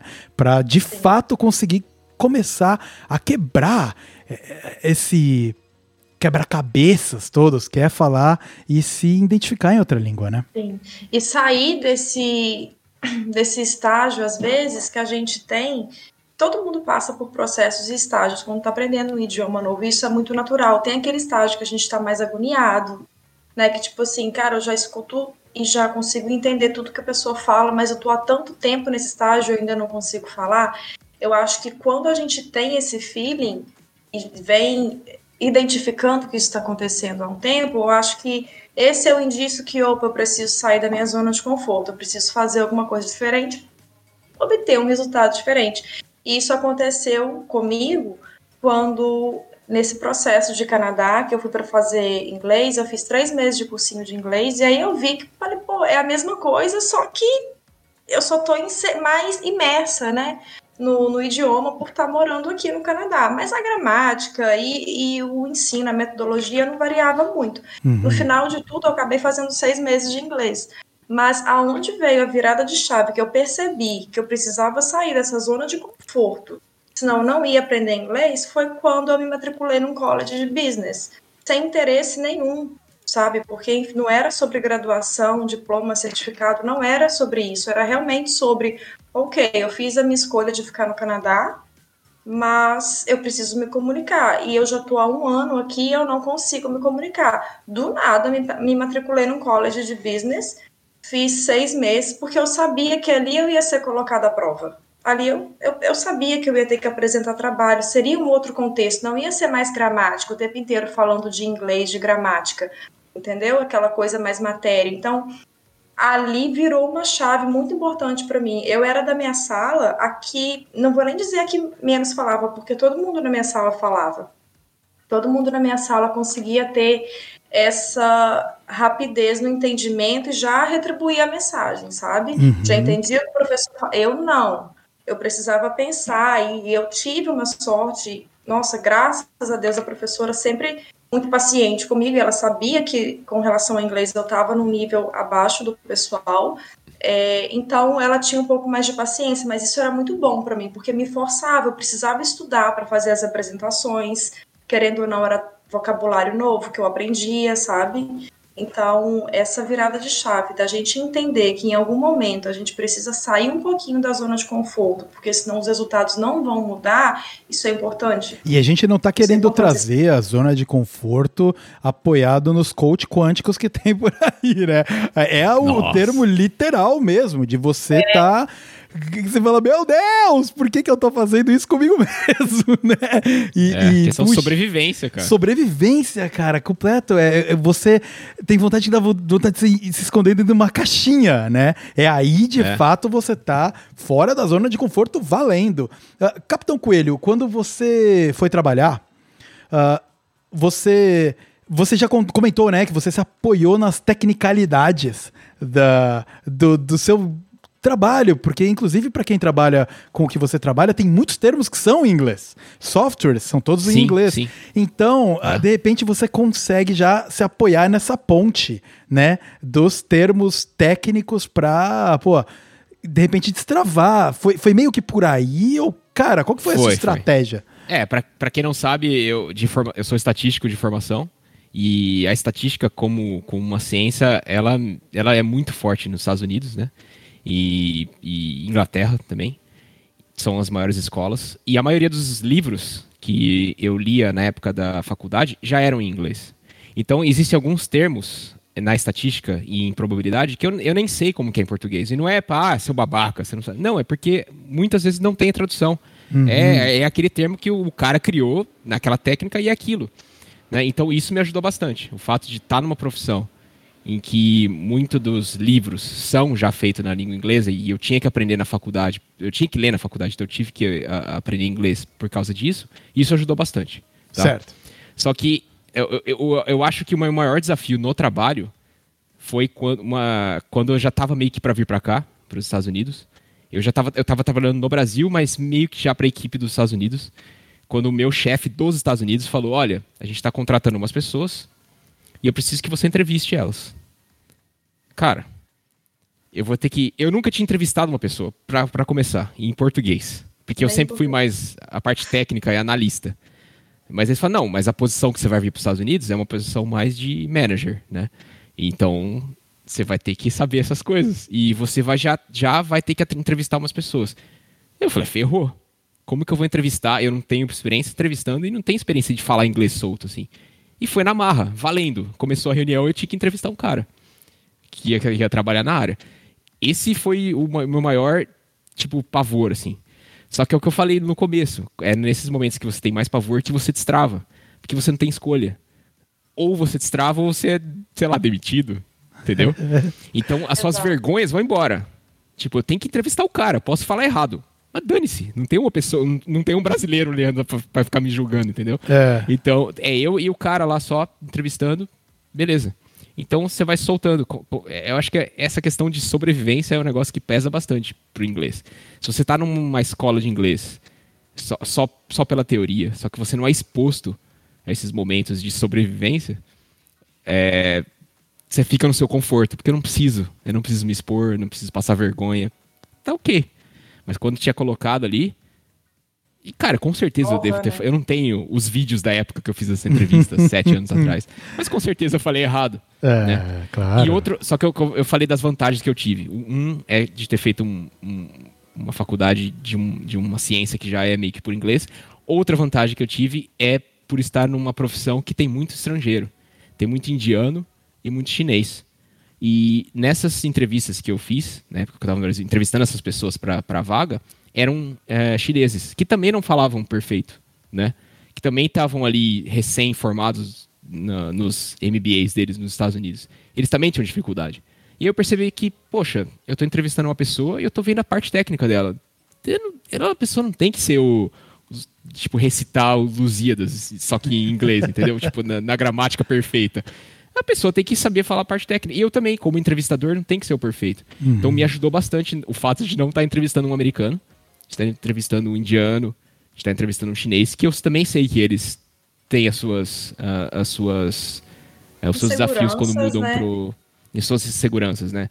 E eu já percebi que eles não têm tanta insegurança quanto a gente tem. Eles falam. Você percebe que tá errado, eles não estão nem aí. Eles estão uhum. lá pela, pela parte técnica, pela vaga, para conseguir o emprego. E eles estão falando, né? Foi aí que também que você, opa, peraí, talvez o meu inglês já esteja muito melhor do que eu acho que eu tenho. Olha, olha Isso é lá. é bom. Eu, eu tinha esse feeling também de me sentir mais confortável quando eu estava conversando inglês com alguém que não era nativo. Eu tinha mais, sabe, eu estava ali mais na minha zona de conforto. Embora o canadense não ia me julgar, tá tudo certo, mas eu tinha mais conforto em conversar com alguém que estava ali também na mesma situação que a minha. Independente se essa pessoa estava ali falando o inglês mais polido ou não, eu estava já bem calma e tranquila, conseguia me comunicar melhor, me expressar melhor quando essa pessoa não era canadense. Olha, é doido isso, é. né? Eu acho que a velocidade que a pessoa fala ajuda muito também, porque por mais que você não vai ser criticado, nada disso, um chinês tende a falar muito mais devagar do que um canadense. O canadense ele fala rápido, né? Então, o fato de não vir o blá blá blá blá, blá e você, meu Deus do céu, o que, está acontecendo aqui? Né? Alguém me ajuda! Alguém me ajuda! Acho que isso de, coloca segurança, mesmo de que, obviamente, é. você não está sendo julgado. Ainda mais numa, num cenário de entrevista. Na verdade, você estava com o tomo do poder ali, né? Você é, entre... é, olha que curioso, né? E mesmo assim você se sentiu. Eu me senti reduzido por, olha. por estar entre... Eh, entrevistando uma pessoa que já estava nos Estados Unidos, porque eu estava no Brasil, mas eu, esses, esses chineses já estavam nos Estados Unidos. Foi uma entrevista para a equipe, né? E eu estava me sentindo inferior. Né? Uhum. Pelo uhum. fato de eu ser do Brasil e de não falar, mas poxa, nada a ver, né, cara? E a gente tá, tá ali junto. Uma pequena nessa. síndrome de vira-lata, né? Que às vezes, às vezes a gente é, tem, às é, vezes. Com né? certeza. Né? Com certeza. Interessante isso. Que coisa que essas outras culturas não têm tanto que quanto a gente. É, exato. É, isso é mais o brasileiro, esse julgamento, esse apontar, é. esse reparar, né? Querer corrigir o outro, isso é mais do brasileiro, infelizmente. É uma cultura é. meio nossa mesmo, já reparei é. isso. E, e, Carol, quando você. Uh, claro que a gente está falando aqui para nós que tivemos a oportunidade de ir para fora do Brasil. Né? Uh, claro que tam também tem o pessoal que vai por intercâmbios, uh, mas qual que é a, a maneira de você destravar melhor estando no Brasil, né? É difícil porque uh, você tem que ter uma imersão na língua, mas por outro lado, a vida tá rolando. O cara sai da aula e ele tem que trabalhar. Sabe? Exato. Então, uh, qual, qual, que é o que dicas que você passa uh, para para tentar ajudar nesse destravamento? Aí? Então, Vitor, a proposta do Inglês no Corre é exatamente essa, é tentar facilitar isso um pouco para as pessoas que estão querendo entrar nesse processo de destravar o inglês, destravar a fala e começar a falar de fato. Porque, de fato, a gente está num país onde o inglês não é a primeira língua. Então, assim, você usou a palavra que eu ia falar agora, que é imersão. Não tem para onde fugir. A gente precisa emergir sim no, no idioma e ter constância. Não adianta, eu converso muito sobre isso com os meus alunos abertamente. Eu dou o meu melhor, porque eu amo o que eu faço. Então, assim, eu sou boa no que eu faço. Então, enquanto eu tô ali na aula, eu dou o meu melhor e eu vou fazer aquela pessoa falar. Mas eu não consigo sozinho. Uhum. Por mais que faça aula, tem, eu tenho aluno que faz aula comigo duas vezes na semana. Uma vez na semana. Só aquelas aulas não serão suficientes. Eu deixo isso muito claro. Eu estou ali como um apoio, eu sou parte do processo da caminhada da pessoa, mas eu não vou conseguir essa, fazer essa pessoa falar se ela não emergir. A gente está no Brasil, a língua português. Não é. tem o que fazer. Então, assim, a dica sempre é entre no inglês, tenha constância, troque o celular ali, coloque a configuração toda em inglês. Já começa assim, ah, no início vai ser chato? Vai, vai passar umas raivas ali? Vai, mas 10 dias ali por aí você já acostuma, você já sabe onde está mais ou menos cada coisa, ele se aprende um montão de vocabulário. Sabe, podcast, criar esse hábito de começar a ouvir podcast em inglês. Eu sempre indico vários para os meus alunos, inclusive quem estiver aqui, não conhece o Inglês no Corre, eu posso passar alguns depois, só me manda mensagem, vai lá no Instagram, Inglês no Corre, eu indico alguns. Tem podcast de seis minutinhos só, de assuntos normais, do cotidiano, então ali já ajuda muito a praticar o listening, sabe? Praticar o speaking sozinho, você grava áudio, fala como foi seu dia, fala como foi a sua semana, e aí você pratica o passado, fala dos planos que você vai ter para o final de semana, e aí você pratica um pouquinho do futuro. Então não tem jeito. Só estudar inglês ali uma horinha na semana não é o propósito. Não precisa estudar inglês, dá para aprender inglês em inglês. Uhum. Não precisa necessariamente sentar e abrir um livro. Não, pô. É um filme que você vai ver. Ah, não, Carol, mas tá. Só que se eu assistir um filme inteiro e colocar áudio em inglês e subtitles em inglês, eu não vou entender nada. Eu concordo, né? E tá tudo certo. Mas põe ali 10 minutinhos só. Depois é. você volta. Ou então pega um filme infantil que você pega Shrek. Quem nunca já maratonou Shrek ou qualquer outro filme assim da Disney, tá lá, coloca que você já viu, né? Você conhece a história. Exato. É, olha, Exato, interessante. presente, não precisa assistir o filme todo de uma vez, uma hora e meia, tudo em inglês, imagina, em algum momento a pessoa vai se dispersar. Não, coloca 15 minutinhos hoje, ali você já estudou. É. Amanhã você continua o filme. É. Coloca mais 15 minutinhos amanhã. Começa a seguir páginas no inglês, do interesse da pessoa, no inglês não, perdão, no, no Instagram, do interesse da pessoa, do nicho da pessoa, começa a seguir, né, tipo, social media que fala sobre inglês, que fala em inglês nos stories e criar esse hábito de fato de assistir aos stories da pessoa, um pouquinho só todo dia, não precisa, as pessoas têm ainda essa, essa cultura, né? Eu tenho tentado desmistificar isso um pouquinho, mas a gente ainda tem essa cultura do ensino muito tradicional, a gente tem que sentar, abrir um livro, estudar. Não. Inglês e qualquer outro idioma a gente aprende na lida, a gente aprende falando, arriscando, sabe, consumindo conteúdo, já que a gente está aqui no Brasil. Então, a dica que eu dou é essa: consumir mesmo, imergir no idioma, é a, é a melhor solução. É, você mandou duas que eu fiz. Uh, Primeiro, sistemas operacionais e celular e computador, tudo em inglês. Para mim, sempre foi e é até hoje. Aprendi muito. Sabe, softwares específicos que de repente você usa no trabalho, o Excel. Usa o Excel em inglês, se você trabalha em planilha de Excel. Você vai aprender uma porrada de coisa lá só porque você está usando a ferramenta, né? E, e também uh, legendas em inglês. Olha, eu fiz essa um pouco no meu processo de me preparar para vir para o Canadá. Eu fiz o processo de legendas em inglês e me ajudou muito. No começo foi isso. Eu precisei rever séries que eu já tinha visto, né? Para, poxa, entender de fato, porque a minha leitura era um pouco lenta ainda, então eu não conseguia acompanhar rápido o suficiente em séries que tava muita coisa acontecendo, eu ficava meio perdido, ou só ficava lendo a legenda e não via a série de fato, né? Mas aí aos poucos vai destravando, vai destravando, vai destravando, e é aos poucos mesmo, é rápido, é rápido como o nosso cérebro ele logo vira a chavinha. Virada de chave ela acontece e é difícil a gente. Vocês conseguem lembrar quando foi a de vocês? Porque eu, eu lembro que comigo aconteceu assim, eu percebi, foi bem, foi bem próximo uma da outra. Eu me lembro que eu fui num show aí com a galera que trabalhava comigo. Até então minha manager foi também. E aí um amigo que eu morava junto nesse primeiro ano do Canadá, ele também tinha ido. Então ele acompanhou meu processo, onde eu não falava nada, onde de fato eu saí do zero. E a primeira vez, aí teve uma hora, enfim, um intervalo. Não me lembro bem quando foi a situação no show, durante o show. Eu só lembro da fala dele. Ele me puxou, ele falou assim: Carol, você tá falando inglês agora você fala inglês. E a, ali aquela ficha caiu, eu fiquei muito feliz, porque ele, ele era alguém que eu admirava muito, sabe? Que ele falava um inglês lindo, sabe? Maravilhoso. E eu falava, nossa, a gente chama de irmão. Eu falava, nossa, irmão, quero, quero falar inglês assim também. Pô, você fala inglês lindo. E aí nesse dia ele me puxou e falou isso para mim, Carol, você tá falando inglês. Guardei aquela informação porque ela vinha de alguém que realmente eu respeitava e tinha muita consideração. Só que uhum. eu falei, opa, eu acho que se não fosse, ele não teria falado.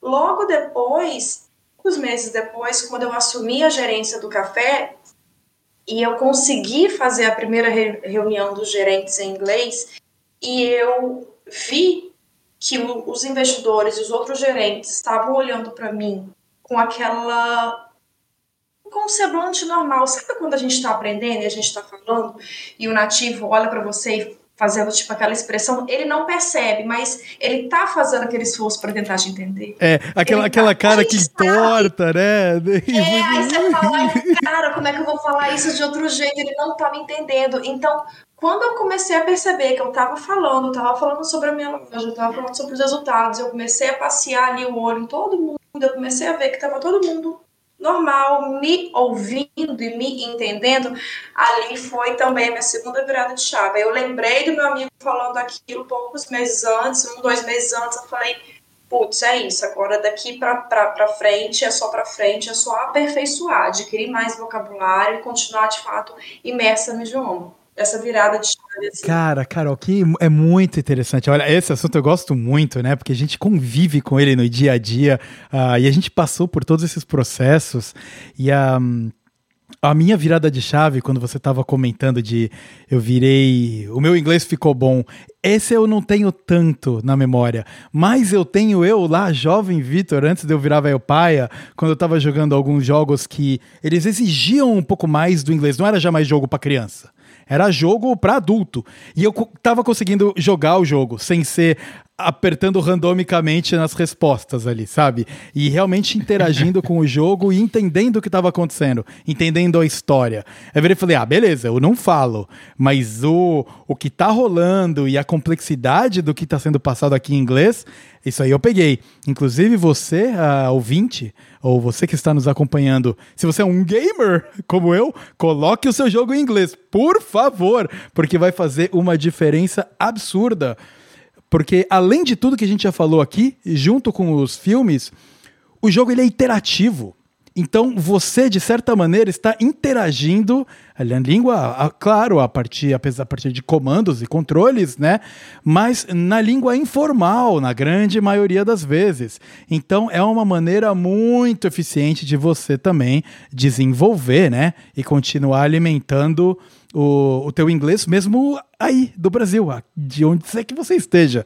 Uh, Capitão Coelho, para você foi isso aí também? Games, séries e, e, e, depois quando você chegou aí, que você destravou e você teve o, a realização, caramba, agora eu falo, sabe? Rolou isso para você? Cara, eu, eu não lembro quando foi a chavinha, mas eu, eu sei que não foi logo demorou um, demorou um tempo. É o que eu falei para você, a parte técnica para mim sempre foi mais tranquila, mas trocar ideia sempre foi um desafio. Uhum.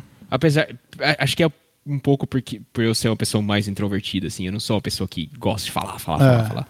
E, e, eu não lembro exatamente quando foi a chavinha, mas sempre foi essa parte de games, filmes, esportes, porque mesmo quando eu tava no Brasil, eu gostava bastante dos esportes americanos, acompanhava beisebol, acompanhava futebol americano. Quantos jogos a gente não viu junto, vezes... né, de futebol americano? Pô, quantos Vixe, jogos, um monte. Quantos? E, e, e, os narradores, eles sempre falavam, apesar de estar narrando em português, eles falavam termos técnicos, né?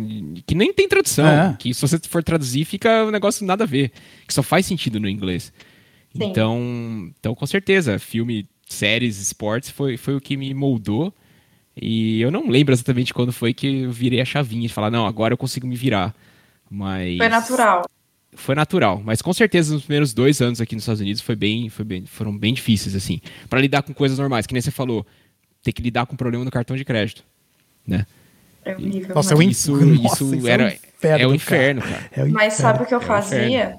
Quando eu estava aí nesse, nesse período de transição, né? Virando ali um ano para de fato, quando eu virei a chave, eu falei, tá, preciso dar meu jeito, eu já tô aqui um ano, eu não falo, e de fato eu conseguia, conseguia perceber que eu deixava fatores externos me influenciar. Fatores não, vou colocar um fator, que é o julgamento alheio e que era de brasileiro, ou seja, da pessoa que estava no corre dela, fazendo as coisas dela, e eu deixava aquilo me impactar de alguma forma ao falar, se essa pessoa estivesse perto de mim. É, não é qualquer pessoa, eu acho, que falar que eu que eu tava ali achando que falasse inglês melhor do que eu. Qualquer pessoa nessa posição já era suficiente para eu me sentir inibida. E aí eu me lembro que algo que eu fazia muito quando eu virei essa chave, falei, não, agora eu quero começar a falar, eu comecei a me colocar, foi um pouco antes de eu me matricular no college de business, eu, eu comecei a me colocar em situações onde aí lá em casa tinha um problema para resolver do, da internet, eu falava, eu ligo. Deixa que eu ligo. Olha. Deixa que eu, que eu tento resolver. Nossa. Primeira, a primeira vez, honestamente falando, a primeira vez foi uma merda. A pessoa desligou na minha cara. Não, não, desligou na minha cara, né? Ela só falou assim: olha só, quando você tiver todas as informações, você liga de volta. Ela não percebeu que eu não sabia, né? Que o problema. Eu tinha todas as informações, só que. Era a língua, né? Exato. Olha. E ela não percebeu, ela realmente imaginou que eu não tivesse as informações. Isso aconteceu? Aconteceu. Mas aí eu treinei, já tinha escutado as perguntas ali, já tinha sacado mais ou menos o que, que ela ia perguntar, o que, que ela ia fazer. E eu me lembro que a, a uma, tinha uma marroquina que morava comigo, a Emma falou: Carol, aqui não é assim, ela não vai ter a menor paciência para te atender. Escuta o que eu tô te falando, ela vai desligar na sua cara, dito e feito. A mulher desligou e falou exatamente isso. Quando você tiver todas as informações, você liga e a gente, enfim, resolve o seu problema.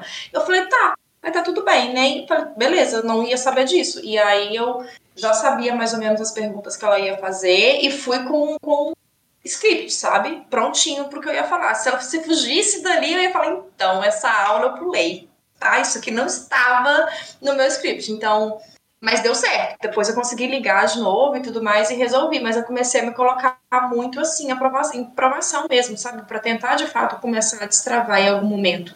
É. Porque caso contrário, eu já tava ali naquele beabá já há muito tempo. E aí eu não conseguia sair dali mais. Nossa, mas Carol do céu, você colocar no telemarketing é o extremo do, né? Do já que a gente vai se desafiar, Porque... vai no talo. Sabe assim. por que eu tinha que fazer isso? Sabe por que eu tinha que fazer isso? Porque nessa época eu trabalhava ilegal num restaurante que o dono, ele sabia que a gente não falava inglês, mas ele não estava nem aí. Quando ele ligava, tinha que atender. Ah. E às vezes ele ligava, o telefone lá tocando, tava todo mundo ocupado. Teve um dia que uma coisa tá, tá linkada à outra. Teve um dia que ele viu na câmera, ele viu na. Oh, gente, gente, eu lembrei disso agora. Ele viu na câmera que o telefone tocou e eu não atendi. E ele me chamou a atenção. Só que ele, de novo, ele não sabia. Às vezes, na visão dele de chefe, era só um funcionário fazendo o corpo mole, não atendendo o telefone. Só que na minha visão era que merda, o telefone tá tocando e eu vou sair rápido daqui, vou arrumar outra coisa pra fazer, porque eu não quero lidar. E eu não sabia que era ele, só que ele tava vendo na câmera. Ah. E aí nesse dia ele me chamou a atenção. Ele falou: Eu liguei, você não atendeu. Então, assim, quando o telefone da loja tocar, quem estiver perto tem que atender. Ele não sabia que era uma questão do inglês, que eu tava com medo de atender de fato. E ali eu também não consegui falar. Imagina, uma chamada dessa, eu fiquei super nervosa. E eu falei, ah, claro, sorry, não sei o quê. E aí eu comecei a treinar, comecei a, treinar dessa forma, porque quando você tá ali no telefone, não tem jeito. É. Você não tem o que fazer, a não ser estar tá muito atento, e tem barulho externo, tudo que influencia. Então eu comecei a treinar, foi realmente resolver esses BOs de internet, por telefone, cartão. Foi mesmo um treinamento para não ser chamada atenção no trabalho. Então, falei, é horrível ser chamada atenção. falei, não, deixa eu dar meus pulos aqui. Aí eu fui me colocando nas situações, deu certo. Voltamos à questão sobrevivência, né, Coelho? Mesmo, né? Mesma é. coisa, cara. É total, cara, total. Mas você falou de resolver internet, essas coisas, me lembrou uma história engraçada. Quando, logo no começo também, quando um rapaz veio instalar a internet, eu, eu, na época, eu tava usando um boné da Harley Davidson. E eu nem lembrava que era um boné da Harley Davidson, só tava de boné. E ele perguntou, ah, do you ride? Né?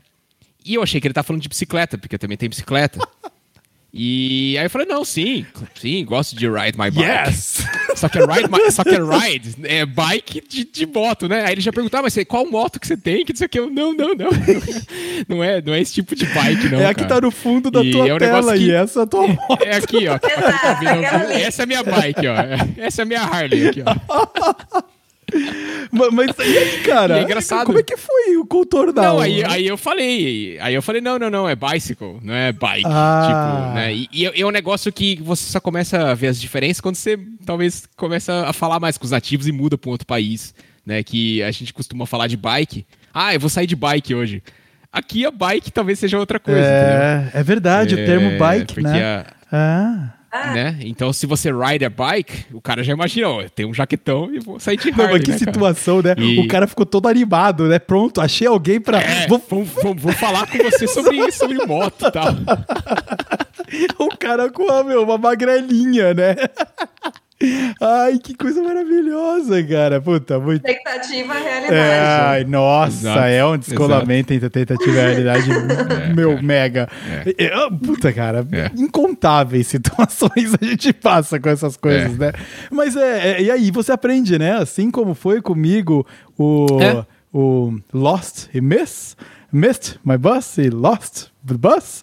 Uh, é a mesma coisa com bike, bicycle. Você vira e fala, ah, so, é. ah, entendi. Agora eu entendi do que, que, se trata as coisas. Eu tinha, eu tinha bastante dificuldade de falar que eu tô só terminando o trabalho e aí a gente vai fazer alguma coisa, sabe? Mandando mensagem assim, ah, tipo, só vou terminar o trabalho aqui e já vou.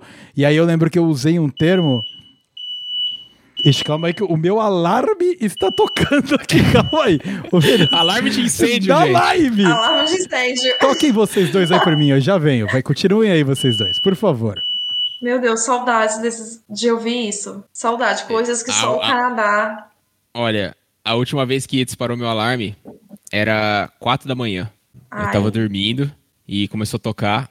Sabe quando você não sabe direito o que tá acontecendo? Não, peraí, é meu alarme que tá tocando, já tem que acordar. Aí Sim. que eu percebi que era o alarme de incêndio. Alarme de incêndio. Aí eu fiquei, nossa, mas eu tenho que, eu tenho que sair daqui mesmo ou não? Eu fiquei um tempo, eu vi que não, não parava o alarme. Isso aconteceu poucos meses atrás.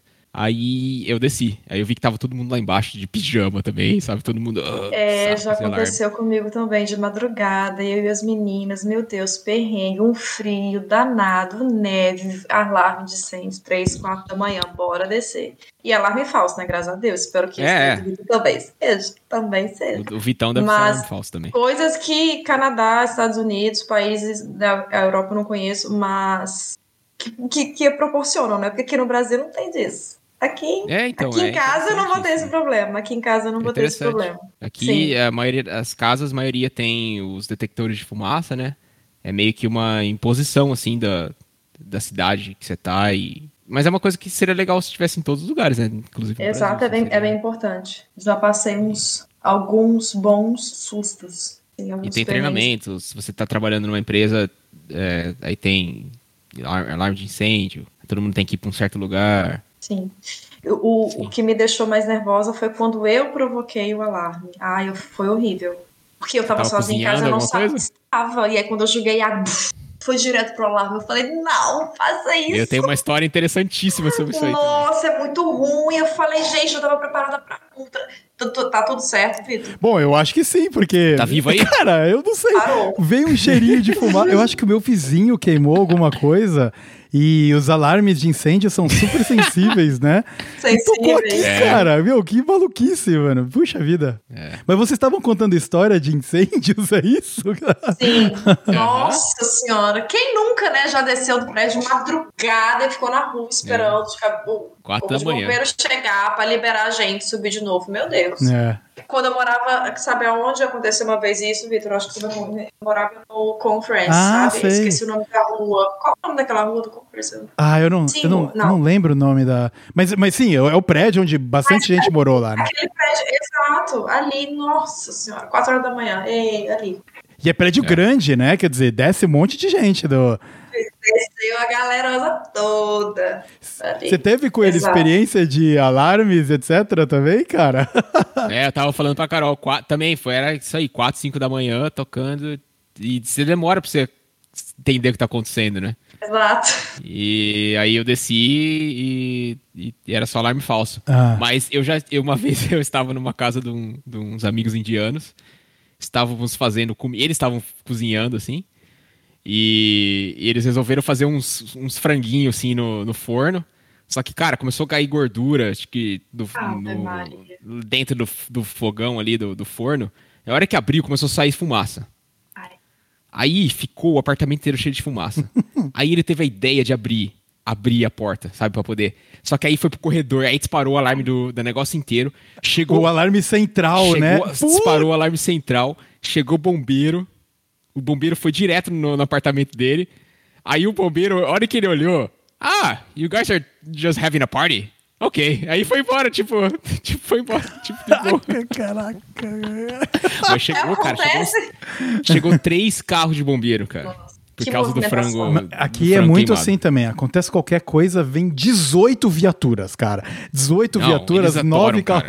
É o caos, né? O caus é estabelecido. É, é cidade assim. pequena, nada acontece. Quando, é. Nossa, aí quando acontece um negocinho, eles, eles gostam. Cara. Exatamente. E isso foi quando você tava morando aonde, Coelho? Já aí? Foi em Chicago. Foi em Chicago. Não, Chicago. Em Chicago.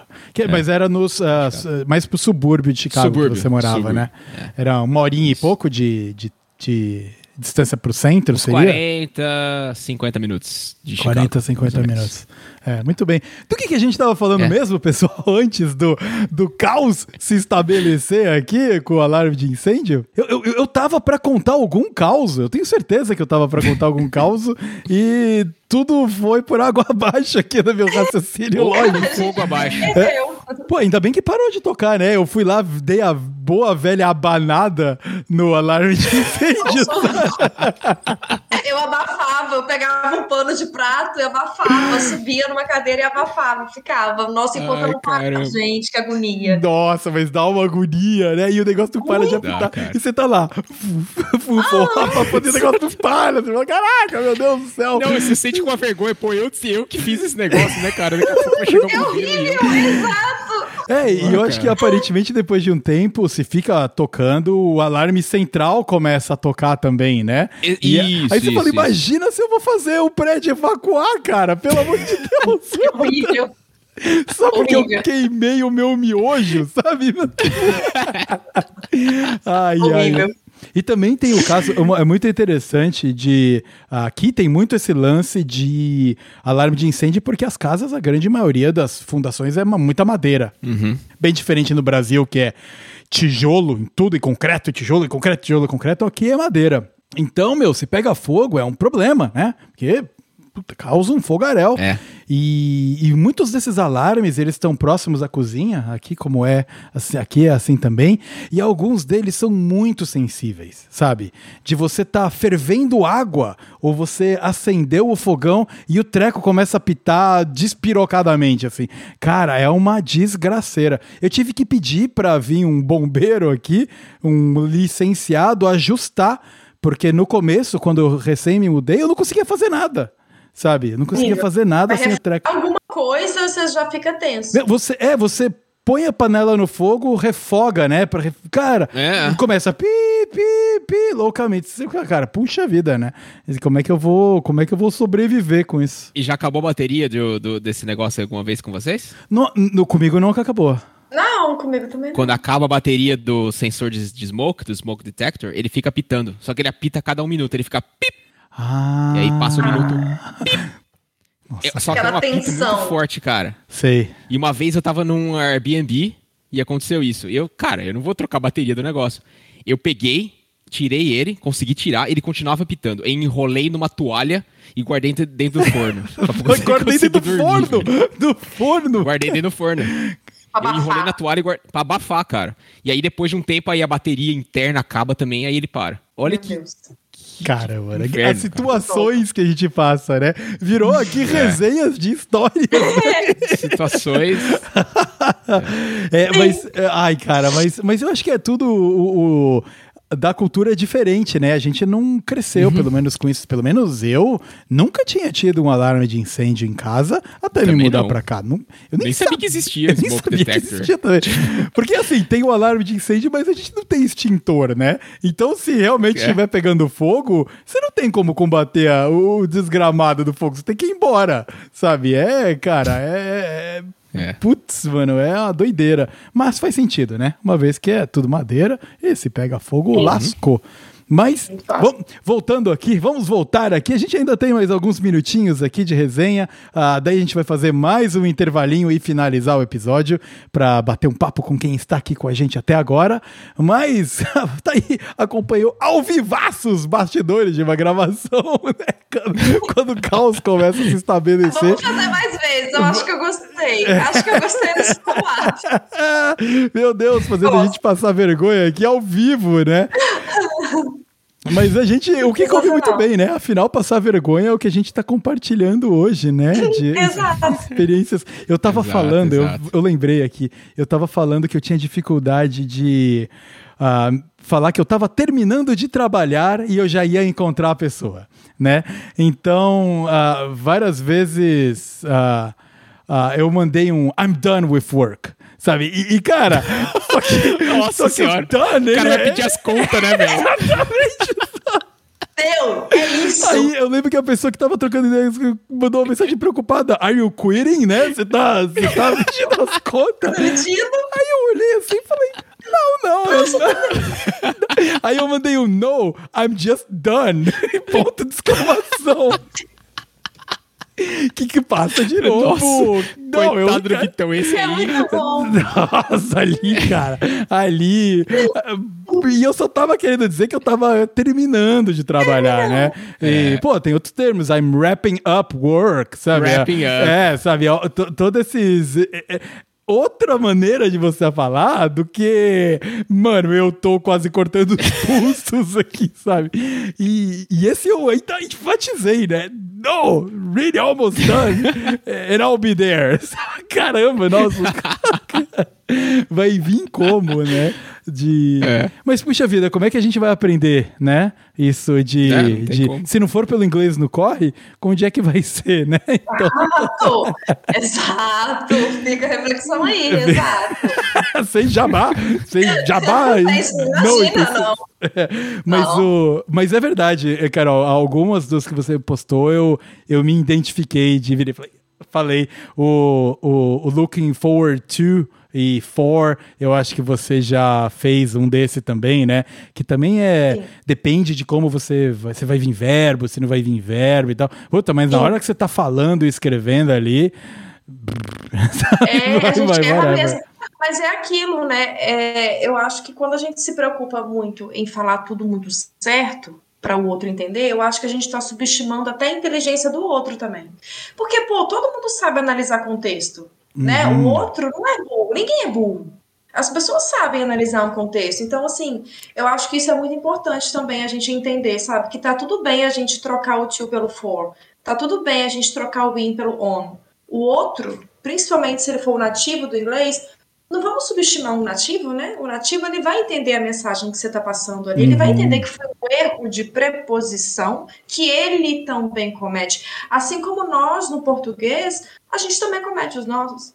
Será que a gente usa isso e isto toda vez da forma certa? Eu falo só isso, eu não uso isto. Eu, eu Eu não acho. lembro a última pensa, né? vez que eu falei isto na minha vida. Eu devia pra ter que que a 10 gente anos, sei lá. É! É isso, não, para que a gente vai ficar tão preocupado sobre quando que eu uso vez e quando que eu uso that? Na hora de falar, fala. Só fala, Vitão só já tá- passa a mensagem. O Vitão já tá até pensando, pô, será que eu devo corrigir o nome do meu canal pra é isto aí? será, que, será que é isto aí, cara? Será que, Será que é isso aí, aí? correto? será que o nome do meu podcast tá errado, meu Deus do céu? Ai, caramba, mas é, é muito isso. E você, você vê como a- o verbo, né, e as, as preposições e tal, é um erro muito menor, muito mais insignificante do que o I'm done with work, por exemplo, sabe? Que, que gramaticalmente, gramaticalmente, tava correta a minha frase. Só que ela tava co- Gramaticalmente, exato. Mas a mensagem que você queria passar era outra. Que quando a gente completamente. lê, o contexto tava completamente correto.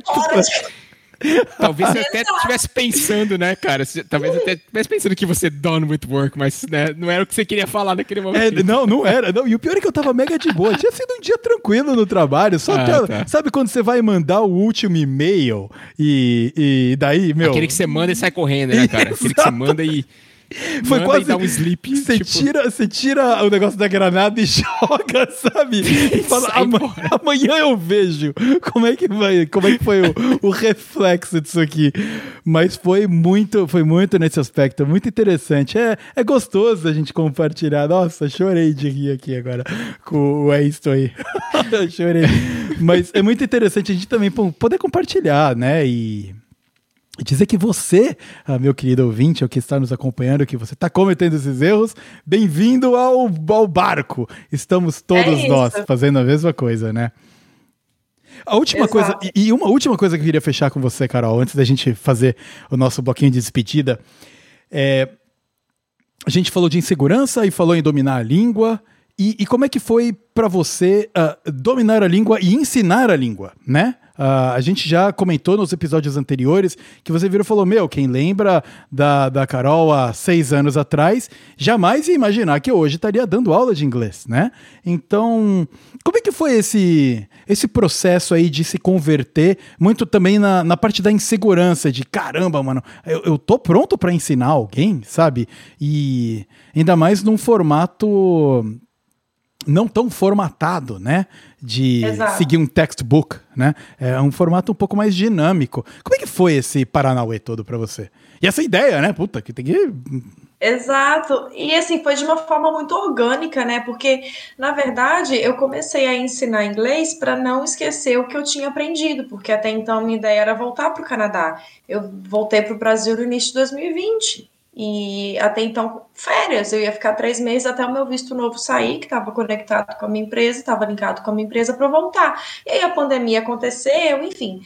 E eu comecei a ensinar inglês do, final de 2020 para família, né? Uma prima, depois um primo, uma amiga, outra amiga, para de fato eu não perder contato com o idioma. Mas a minha proposta não era trabalhar com inglês, ensinar inglês. E aí Uhum. o tempo foi passando, eu fui vendo que pô, que massa, eu acho que eu tô curtindo, tô curtindo compartilhar conhecimento com as pessoas, compartilhar o que eu aprendi com as pessoas, ver as pessoas comunicando em inglês, por que não? E aí no momento que e aí eu fui caminhando, né, e mais pessoas chegando, e aí eu fui me animando, eu fui vendo que eu tava curtindo pra caramba esse processo, sabe? E fui criando a minha metodologia. E aí as Uhum. pessoas que foram ficando eram pessoas que desde o início, do, desde o primeiro contato ali, eu já deixava claro, sabe? Sem perceber, eu fui criando a minha metodologia de uma maneira muito natural. Que foi realmente inserir o inglês na rotina das pessoas, na vida das pessoas, porque eu fiz cinco anos de, de cultura inglesa no Brasil antes de ir para o Canadá, e claro que me ajudou muito, mas não fez com que eu atingi, atingisse o meu objetivo final, que era de fato a comunicação. Então eu falei, tá, a gramática é muito importante, eu preciso ensinar a gramática, é, mas eu acho que eu não vou começar por ela, porque não foi assim que funcionou comigo. Então, eu trago ali a gramática quando eu percebo a dúvida do meu aluno. Uhum. Se, eu não, se eu percebo que ele está seguindo, ele está acompanhando de boa, eu vou seguir também. Agora, se a gente está falando ali sobre rotina, sobre o dia a dia dele, se eu percebo ali que ele tem uma, uma, uma dificuldade em entender, Carol, por que do e does? Por que he, she, it, eu coloco S no verbo nas frases afirmativas? Opa, ali eu entro na gramática. Agora, uhum. se ali vai fluindo a conversação, a pergunta, a pessoa responde, a gente vai criando as frases juntas, conectando frases juntas, e eu não percebo dificuldade nenhuma, eu sigo. Então, assim, eu fui criando a minha rotina de uma maneira muito natural e também obedecendo muito a maneira que eu aprendi. Eu acho que é por isso que eu tô com tanta gente, assim, que tá se identificando com a minha maneira de ensinar e compartilhar o que eu sei, porque eu acho que é o dia a dia, né? Uhum. E é isso que eu tento trazer, e é sem ter o medo de errar, porque esse medo de errar me prejudicou muito. E por mais que a gente fale aqui, nós três, a gente fale aqui desse conselho para todo mundo, não tenha medo de errar, não sei o quê, as pessoas ainda assim vão ter. Eu acho claro. que é o processo de todo mundo, claro. né? As pessoas precisam passar por esse processo. Mas às vezes as pessoas não vão demorar um ano, assim como eu demorei. Às vezes o processo dessa pessoa vai ser um processo de dois meses, entendeu? E aí é. eu consigo ajudar dessa forma sabe? Então já dá para encurtar um pouquinho o caminho, essa pessoa às vezes vai conseguir falar um pouquinho mais rápido. Então eu fui criando a minha metodologia aos poucos e olhando mesmo para minha trajetória, sabe? Como funcionou para mim? Como eu aprendi inglês? E assim eu ensino. Quem se identificar, fica. Quem não, tá tudo certo também. Uhum. Mas eu fui criando aos poucos e foi de uma maneira muito natural, foi muito orgânica. Ai, que legal. Puxa, é, é inspirador, viu, Carol? Muito legal mesmo. Uh, e outra, outra coisa que eu queria muito cobrir aqui, explorar um pouco mais, Coelho, uh, é a parte da aviação mesmo, cara, do que eu acho que acho bem legal a gente para passar para quem está nos ouvindo aqui, né? Uh, e, e, não conhece e tem de repente um pouco de interesse pela aviação e pela simulação de, de aviação, né? A gente gravou episódio sobre isso, inclusive, mas também uh, incorporar tudo isso com a fala, porque de novo, como a gente comentou, né? Além de ser inglês, é outro inglês é um inglês muito formatado, um inglês muito técnico e que você também precisou uh, aprender todas essas tecnicalidades. E hoje, com o teu canal, né, você passa o conhecimento para frente também, muito voltado ao público brasileiro de algo que é em inglês, para quem quiser fazer o Flight Isso. Simulation, só que no, no norte, né? Nos, nos, países ao norte. Como é esse processo, cara? Pô, uh, dá uma destrinchada aí na. Uh, cara, até na motivação e os desafios e o que você aprende hoje. Tenho certeza que você se depara com umas paradas que, nossa, nem sabia, né? Não, é, exatamente. Bom, para quem não conhece meu canal, né? Falando de novo aqui, é o FC Flight Sim. E eu acho que muita gente não conhece nem o fato de que existe pessoas interagindo, é, controladores de voo reais interagindo no, no, no, ambiente simulado. Que é, é basicamente um joguinho. É um joguinho, só que você tá todo mundo online voando e existem controladores reais que estão vendo tudo que está acontecendo e você tem que falar com eles, né? Pedir autorizações e tudo mais. E o que eu tento fazer, quando eu comecei a criar o canal, eu percebi que existia no pessoal do Brasil uma vontade de voar internacionalmente, né? Voar nesses servidores internacionais, seja nos Estados Unidos ou na Europa, e em que a língua padrão é o inglês. E eu falei, pô, vou, vou fazer um canal falando sobre isso, falando sobre os termos técnicos, falando sobre como fazer. Uhum. E, e, é legal que eu tenho feedback dos pessoas, do, do, pessoal, né? Quando eu posto um vídeo, o pessoal fala, nossa, muito legal o seu vídeo. Porém, eu ainda não tenho coragem de, de logar e falar com um gringo. Ah. É, tá. é, muito para mim, e eu percebo isso. Que, é, que o pessoal fala. E, e o que eu tento falar, falar ó, é o seguinte: a, mi, a minha recomendação. Faça o mesmo voo offline, aprenda tudo sobre aquele voo que você vai fazer, e você, quando você vai ter que falar com um gringo, pedir autorização, você já tá meio que esperando o que ele vai falar. Então a gente, a gente, a gente brincou do, né, da história do supermercado, que eu já estava esperando que a mulher fosse falar, ó, oh, o seu cartão, então isso eu sei responder. Uhum. E às vezes não, nem, nem sempre ela, ela saía, às vezes, um pouco do script, né? E você falava um yes. Na aviação, a mesma coisa. Se você aprende a parte técnica e aprende aquele caminho que você vai fazer, aquela rota, você já meio que espera o que o controlador de voo vai, fazer, vai falar. Então você pode não entender tudo que ele falou na frase, mas se você pegar, conseguir pegar algumas partes, ah, é isso que ele está falando, você responde, né? Então, é, é por isso que eu gosto tanto de fazer o meu canal e falar pro pessoal do Brasil. Gente, não é tão complicado assim. Você não precisa ser fluente no inglês para você conseguir aproveitar é, a simulação de voo nos Estados Unidos ou na Europa ou qualquer lugar que a língua seja o inglês, né? Uhum. É só você entender um pouco daquele seu universo, que é as coisas que você precisa, naquilo você vai conseguir falar. Uhum. Porque o cara não tá lá para trocar uma ideia com você sobre o jogo de futebol que aconteceu. Ele vai te dar instruções precisas e ele quer ouvir de você se você entendeu as instruções precisas.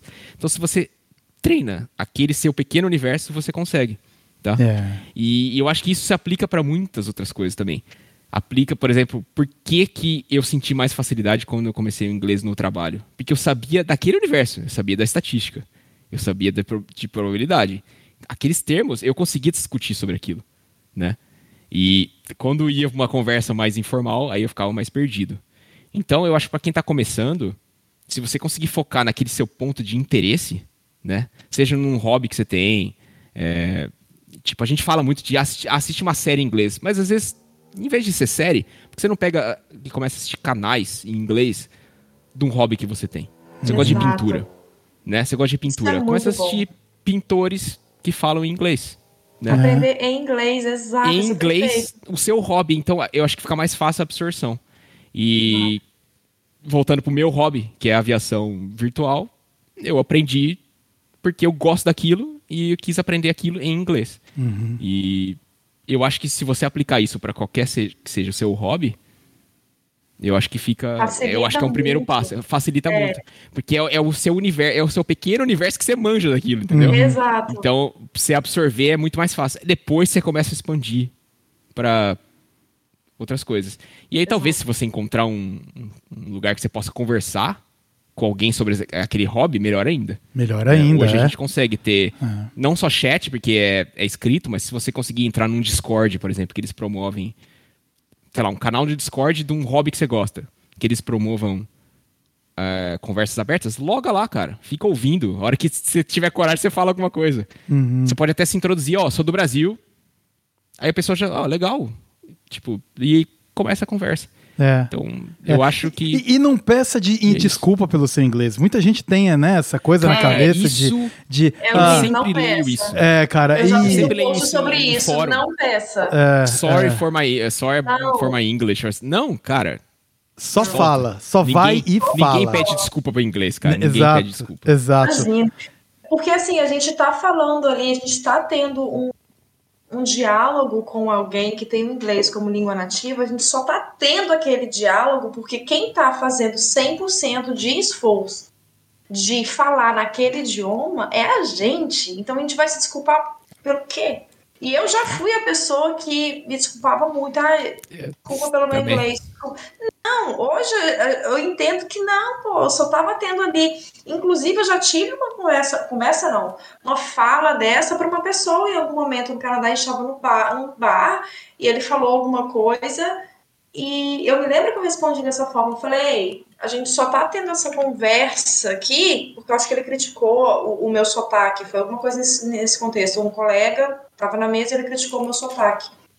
Não era brasileiro, não.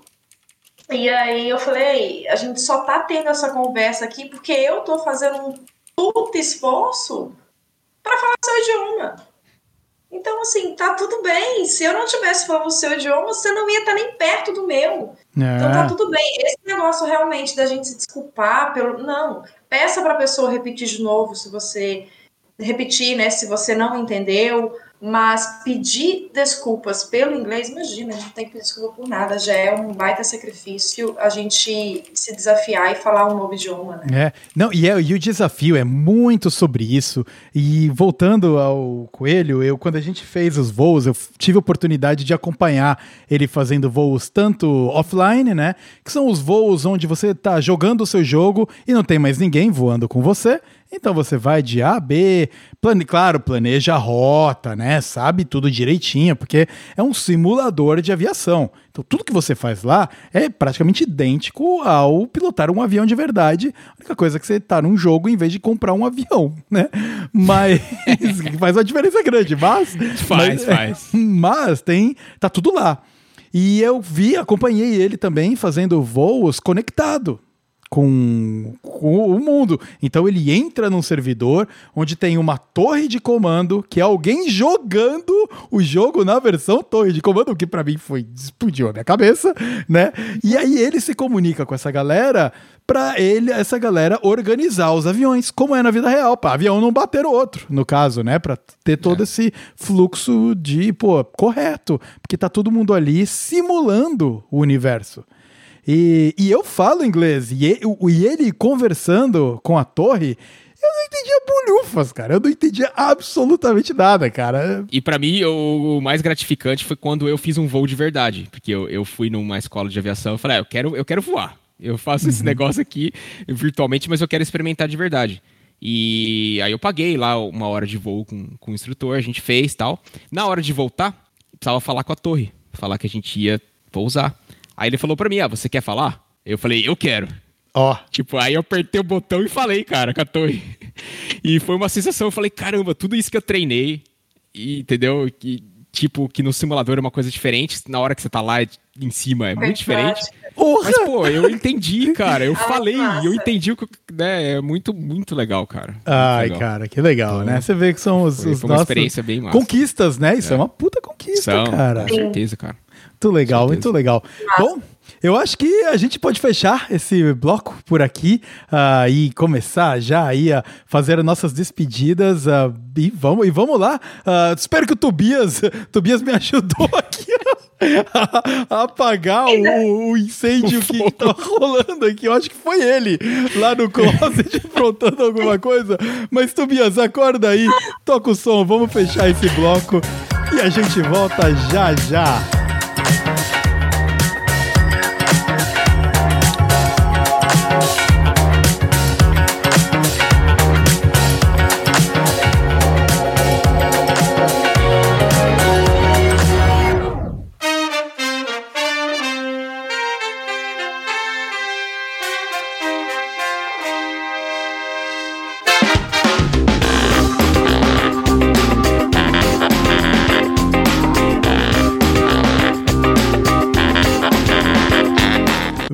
Muito bem, senhoras e senhores, finalizamos aqui a edição de número 35 do podcast. É Isso Aí, dessa vez gravada ao vivaço, aqui, volta, nós na, já interagimos com o chat durante aqui, né, nosso momento offline aí, para você que está ouvindo uh, no futuro, pelo podcast, é um prazer conseguir fazer uh, isso aqui ao vivo e também para quem gosta, para quem nos acompanha, pegar um pouquinho dos bastidores do que é o episódio pós-produzido que a gente lança com tanto carinho uh, no feed do podcast. Nós vamos fazer isso com mais frequência. Uh, os assuntos que eles são mais papo, né?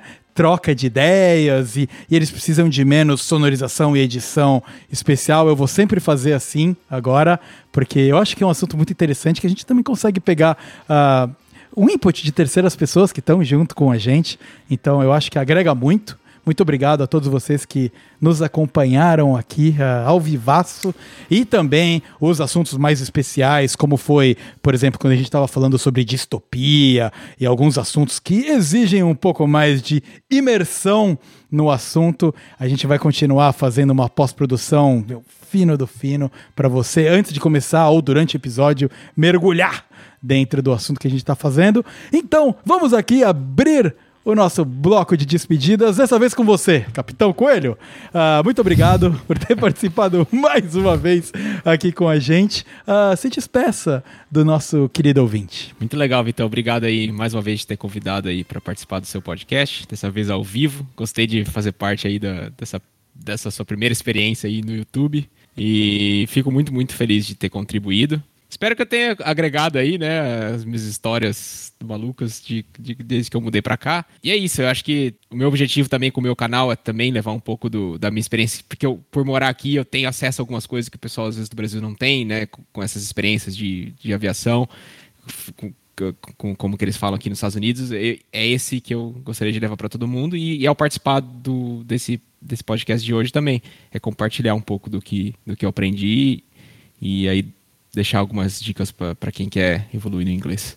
Mas valeu, obrigado. Foi muito legal. De, cara, eu tô, tô te cortando, você falou, espero que eu tenha é. agregado. Muito é. maneiro, cara. Imagina, quando a gente muito faz as, as, nossas trocas de ideias, né? E trocar figurinhas, eu acho que uh, vai muito próximo do que eu gosto de entregar aqui no É Isso Aí, né? Da gente uh, estar todos juntos, né? E mostrar para quem tá determinando, passando em determinado momento passando por alguma coisa que a gente já passou, uh, entender, cara, que sim, é isso aí mesmo. Então, puta, muito obrigado mesmo, foi muito legal e ainda mais com essa cherry on top aí do, da simulação, né, cara? Legal. E só para finalizar, eu acho que só mais, só mais um jabá aí da minha profissão também, que se você também está ouvindo agora e você ainda não sabe o que fazer, mas você gostaria de trabalhar numa área em que vai te proporcionar é, experiências internacionais. Eu acho que a estatística é uma grande área para se seguir, é, porque tem bastante vaga para o mundo inteiro.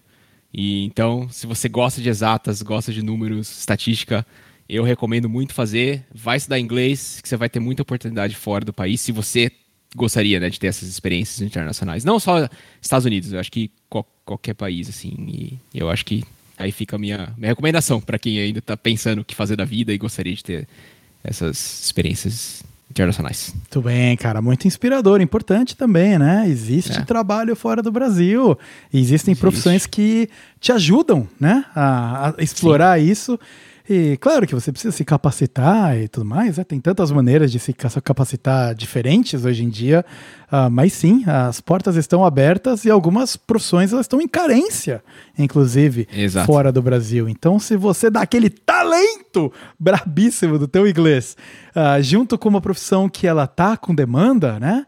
Ah, puxa, aí você casa o A com o B perfeitamente e de repente consegue aí, se for o seu anseio, né? Claro, uh, buscar uma experiência no exterior trabalhando. Porque, né? Acho que é, muita gente gostaria de ter pelo menos tido essa experiência por um, um, momento, eu acho que agrega a todos nós. Valeu, Coelho, muito obrigado, de verdade. E Carol, sem palavras, né, Carol? Você, meu, toda vez que você vem, você agrega absurdamente, trazendo multidões junto com você aí, porque o, a, o seu carisma e a sua a energia e positividade quando você fala sobre o assunto que você obviamente tem muito carinho. Uh, eu, eu não tenho nem palavras para agradecer. Espero que a gente faça isso mais vezes e mais e mais, mais vezes. Uh, ideias não faltam, né? Eu, eu, eu peco pelo excesso de ideias. Aí eu mando ideias e daí a gente começa a maquinar. A gente teve essa ideia de fazer isso aqui ao vivo no último episódio que a gente gravou junto. Foi. E com aí eu virei e falei, é, com a Lauren, e eu virei e falei, me dá um tempo que eu preciso fazer a lição de casa. Uh, e cometi o erro aí de fechar a live antes de abrir, blá, blá, blá, mas uh, tudo bem, foi um prazer ter você aqui uh, com a gente mais uma vez. e se despeça da nossa audiência. Sim. Nossa, eu fiquei muito feliz. Foi uma delícia ter participado, adorei. Sério, foi bem legal e é muito legal isso, ter interação de todo mundo aqui e, e compartilhar a experiência, né? Eu acho que isso é muito bom para as pessoas entenderem que ninguém tá sozinho. Tá todo mundo no meu bar, sabe? De alguma forma. Tá todo mundo compartilhando de medos, incertezas, inseguranças, e eu acho que quando a gente fala e se compartilha com mais pessoas, eu acho que a gente dá mais força, sabe? Principalmente quando a gente já passou por isso, por que não? Uhum. Né? Olhar o lado do outro e falar, ah, se deu certo com ela, por que, que não vai dar comigo? Ah, então é assim mesmo, esse perrengue que eu tô passando agora, o, o Coelho já passou, o Vitor já passou, então é normal. Ah, entendi que isso aqui é normal, é assim mesmo, é parte do processo. Então eu não vou desistir. Então é muito bom compartilhar experiência, compartilhar conhecimento com quem está interessado em aprender. E fiquei muito feliz em estar aqui e espero que eu tenha também agregado um pouquinho das, com as minhas experiências, com que eu já passei no Canadá. Foi um prazer enorme. Estou pronta para próximos convites. E quem não conhece o Inglês no Corre, segue lá o Instagram, como eu falei lá no início. É, eu sempre posto diquinhas super úteis de inglês, me, eu mesclo um pouquinho com gramática, que eu acho que é um ponto que não. Acho não, né? Não dá pra gente esquecer a gramática. Uhum. Mas eu sempre posto, eu procuro postar mais coisas do dia a dia, né? E aí tem sempre diquinhas, coisinhas, expressões muito usadas entre os nativos, então acredito que vai agregar muito. Então, se você não conhece, segue lá o Inglês no Corre, daqui a pouco tem novidade, a gente pode conversar sobre isso, Vitor. Muito bem. vai trazer novidades daqui a pouco. Olha lá, olha uhum. lá, olha lá. Estamos aqui pegando as coisas de, de primeira Exato. mão. Uhum. muito bem, muito bem. Exato. Me sentindo privilegiado. Muito obrigado, Carol, por, por ter participado aqui mais uma vez com a gente. Claro que com certeza vai ser a primeira de muitas. A gente tem muita coisa ainda uhum. para trazer. Uh, é um prazer poder falar sobre assunto construtivo e de maneira não só divertida, mas igualitária, entendeu? Estamos todos no mesmo barco. É uma coisa que a gente gosta de, de colocar aqui no podcast, é isso aí. E a você, meu querido ouvinte, que nos acompanha aqui religiosamente, está aqui ouvindo as nossas maluquices. Uh, muito obrigado por ter ficado com a gente durante mais esse episódio. A você que chegou agora, uh, seja muito bem-vindo. Eu espero que você tenha gostado do papo. E se você gosta de podcast, corre aí o feed do podcast, é isso aí, porque a gente produz uh, conteúdos e episódios com muito carinhos, uh, com muito carinhos. Carinhos não tem plural, né? Só carinho. Carinho a gente. Olha lá o português que a gente tava falando lá que não fala direito mais. Não fala direito mais português. Mas dá uma conferida. Eu tenho certeza que tem algum assunto que você vai gostar. e venha venha, jump aboard, né? Entre no nosso barco, porque uh, nós estamos sempre tentando trazer alguma coisa muito interessante. Uh, você pode nos acompanhar pelo Instagram, majoritariamente. Uh, você pode ver, tá aqui, ó, pau, arroba podcast underscore, é isso aí. Uh, nos acompanhe lá, é lá que a gente posta todas as nossas maluquices. Ou pelo Twitter, se você quiser ver as minhas postagens não muito frequentes lá no Twitter, tá aí, por V underscore Starzinski também. Uh, dê os likes, nos acompanhe nos YouTubes da vida. Se você uh, ouve o podcast pelo Spotify, uh, entra lá, não é isso aí, e dá um rate de cinco estrelinhas. Conta muito pra gente, para que o Spotify também uh, indique o podcast É Isso Aí para outras pessoas desse mundo onde tem tanto conteúdo mal feito sendo, sobre, sendo produzido, né? A gente aqui tem um capricho e a gente tenta entregar as coisas da melhor maneira possível. E com isso, Tobias, eu acho que chegou a hora da gente fazer o fechamento aqui. Descansar, afinal, né? Foi um ótimo papo aqui, 2 horas e 15 de papo. Muito obrigado a todos vocês. A gente se vê no próximo episódio e tchau, tchau.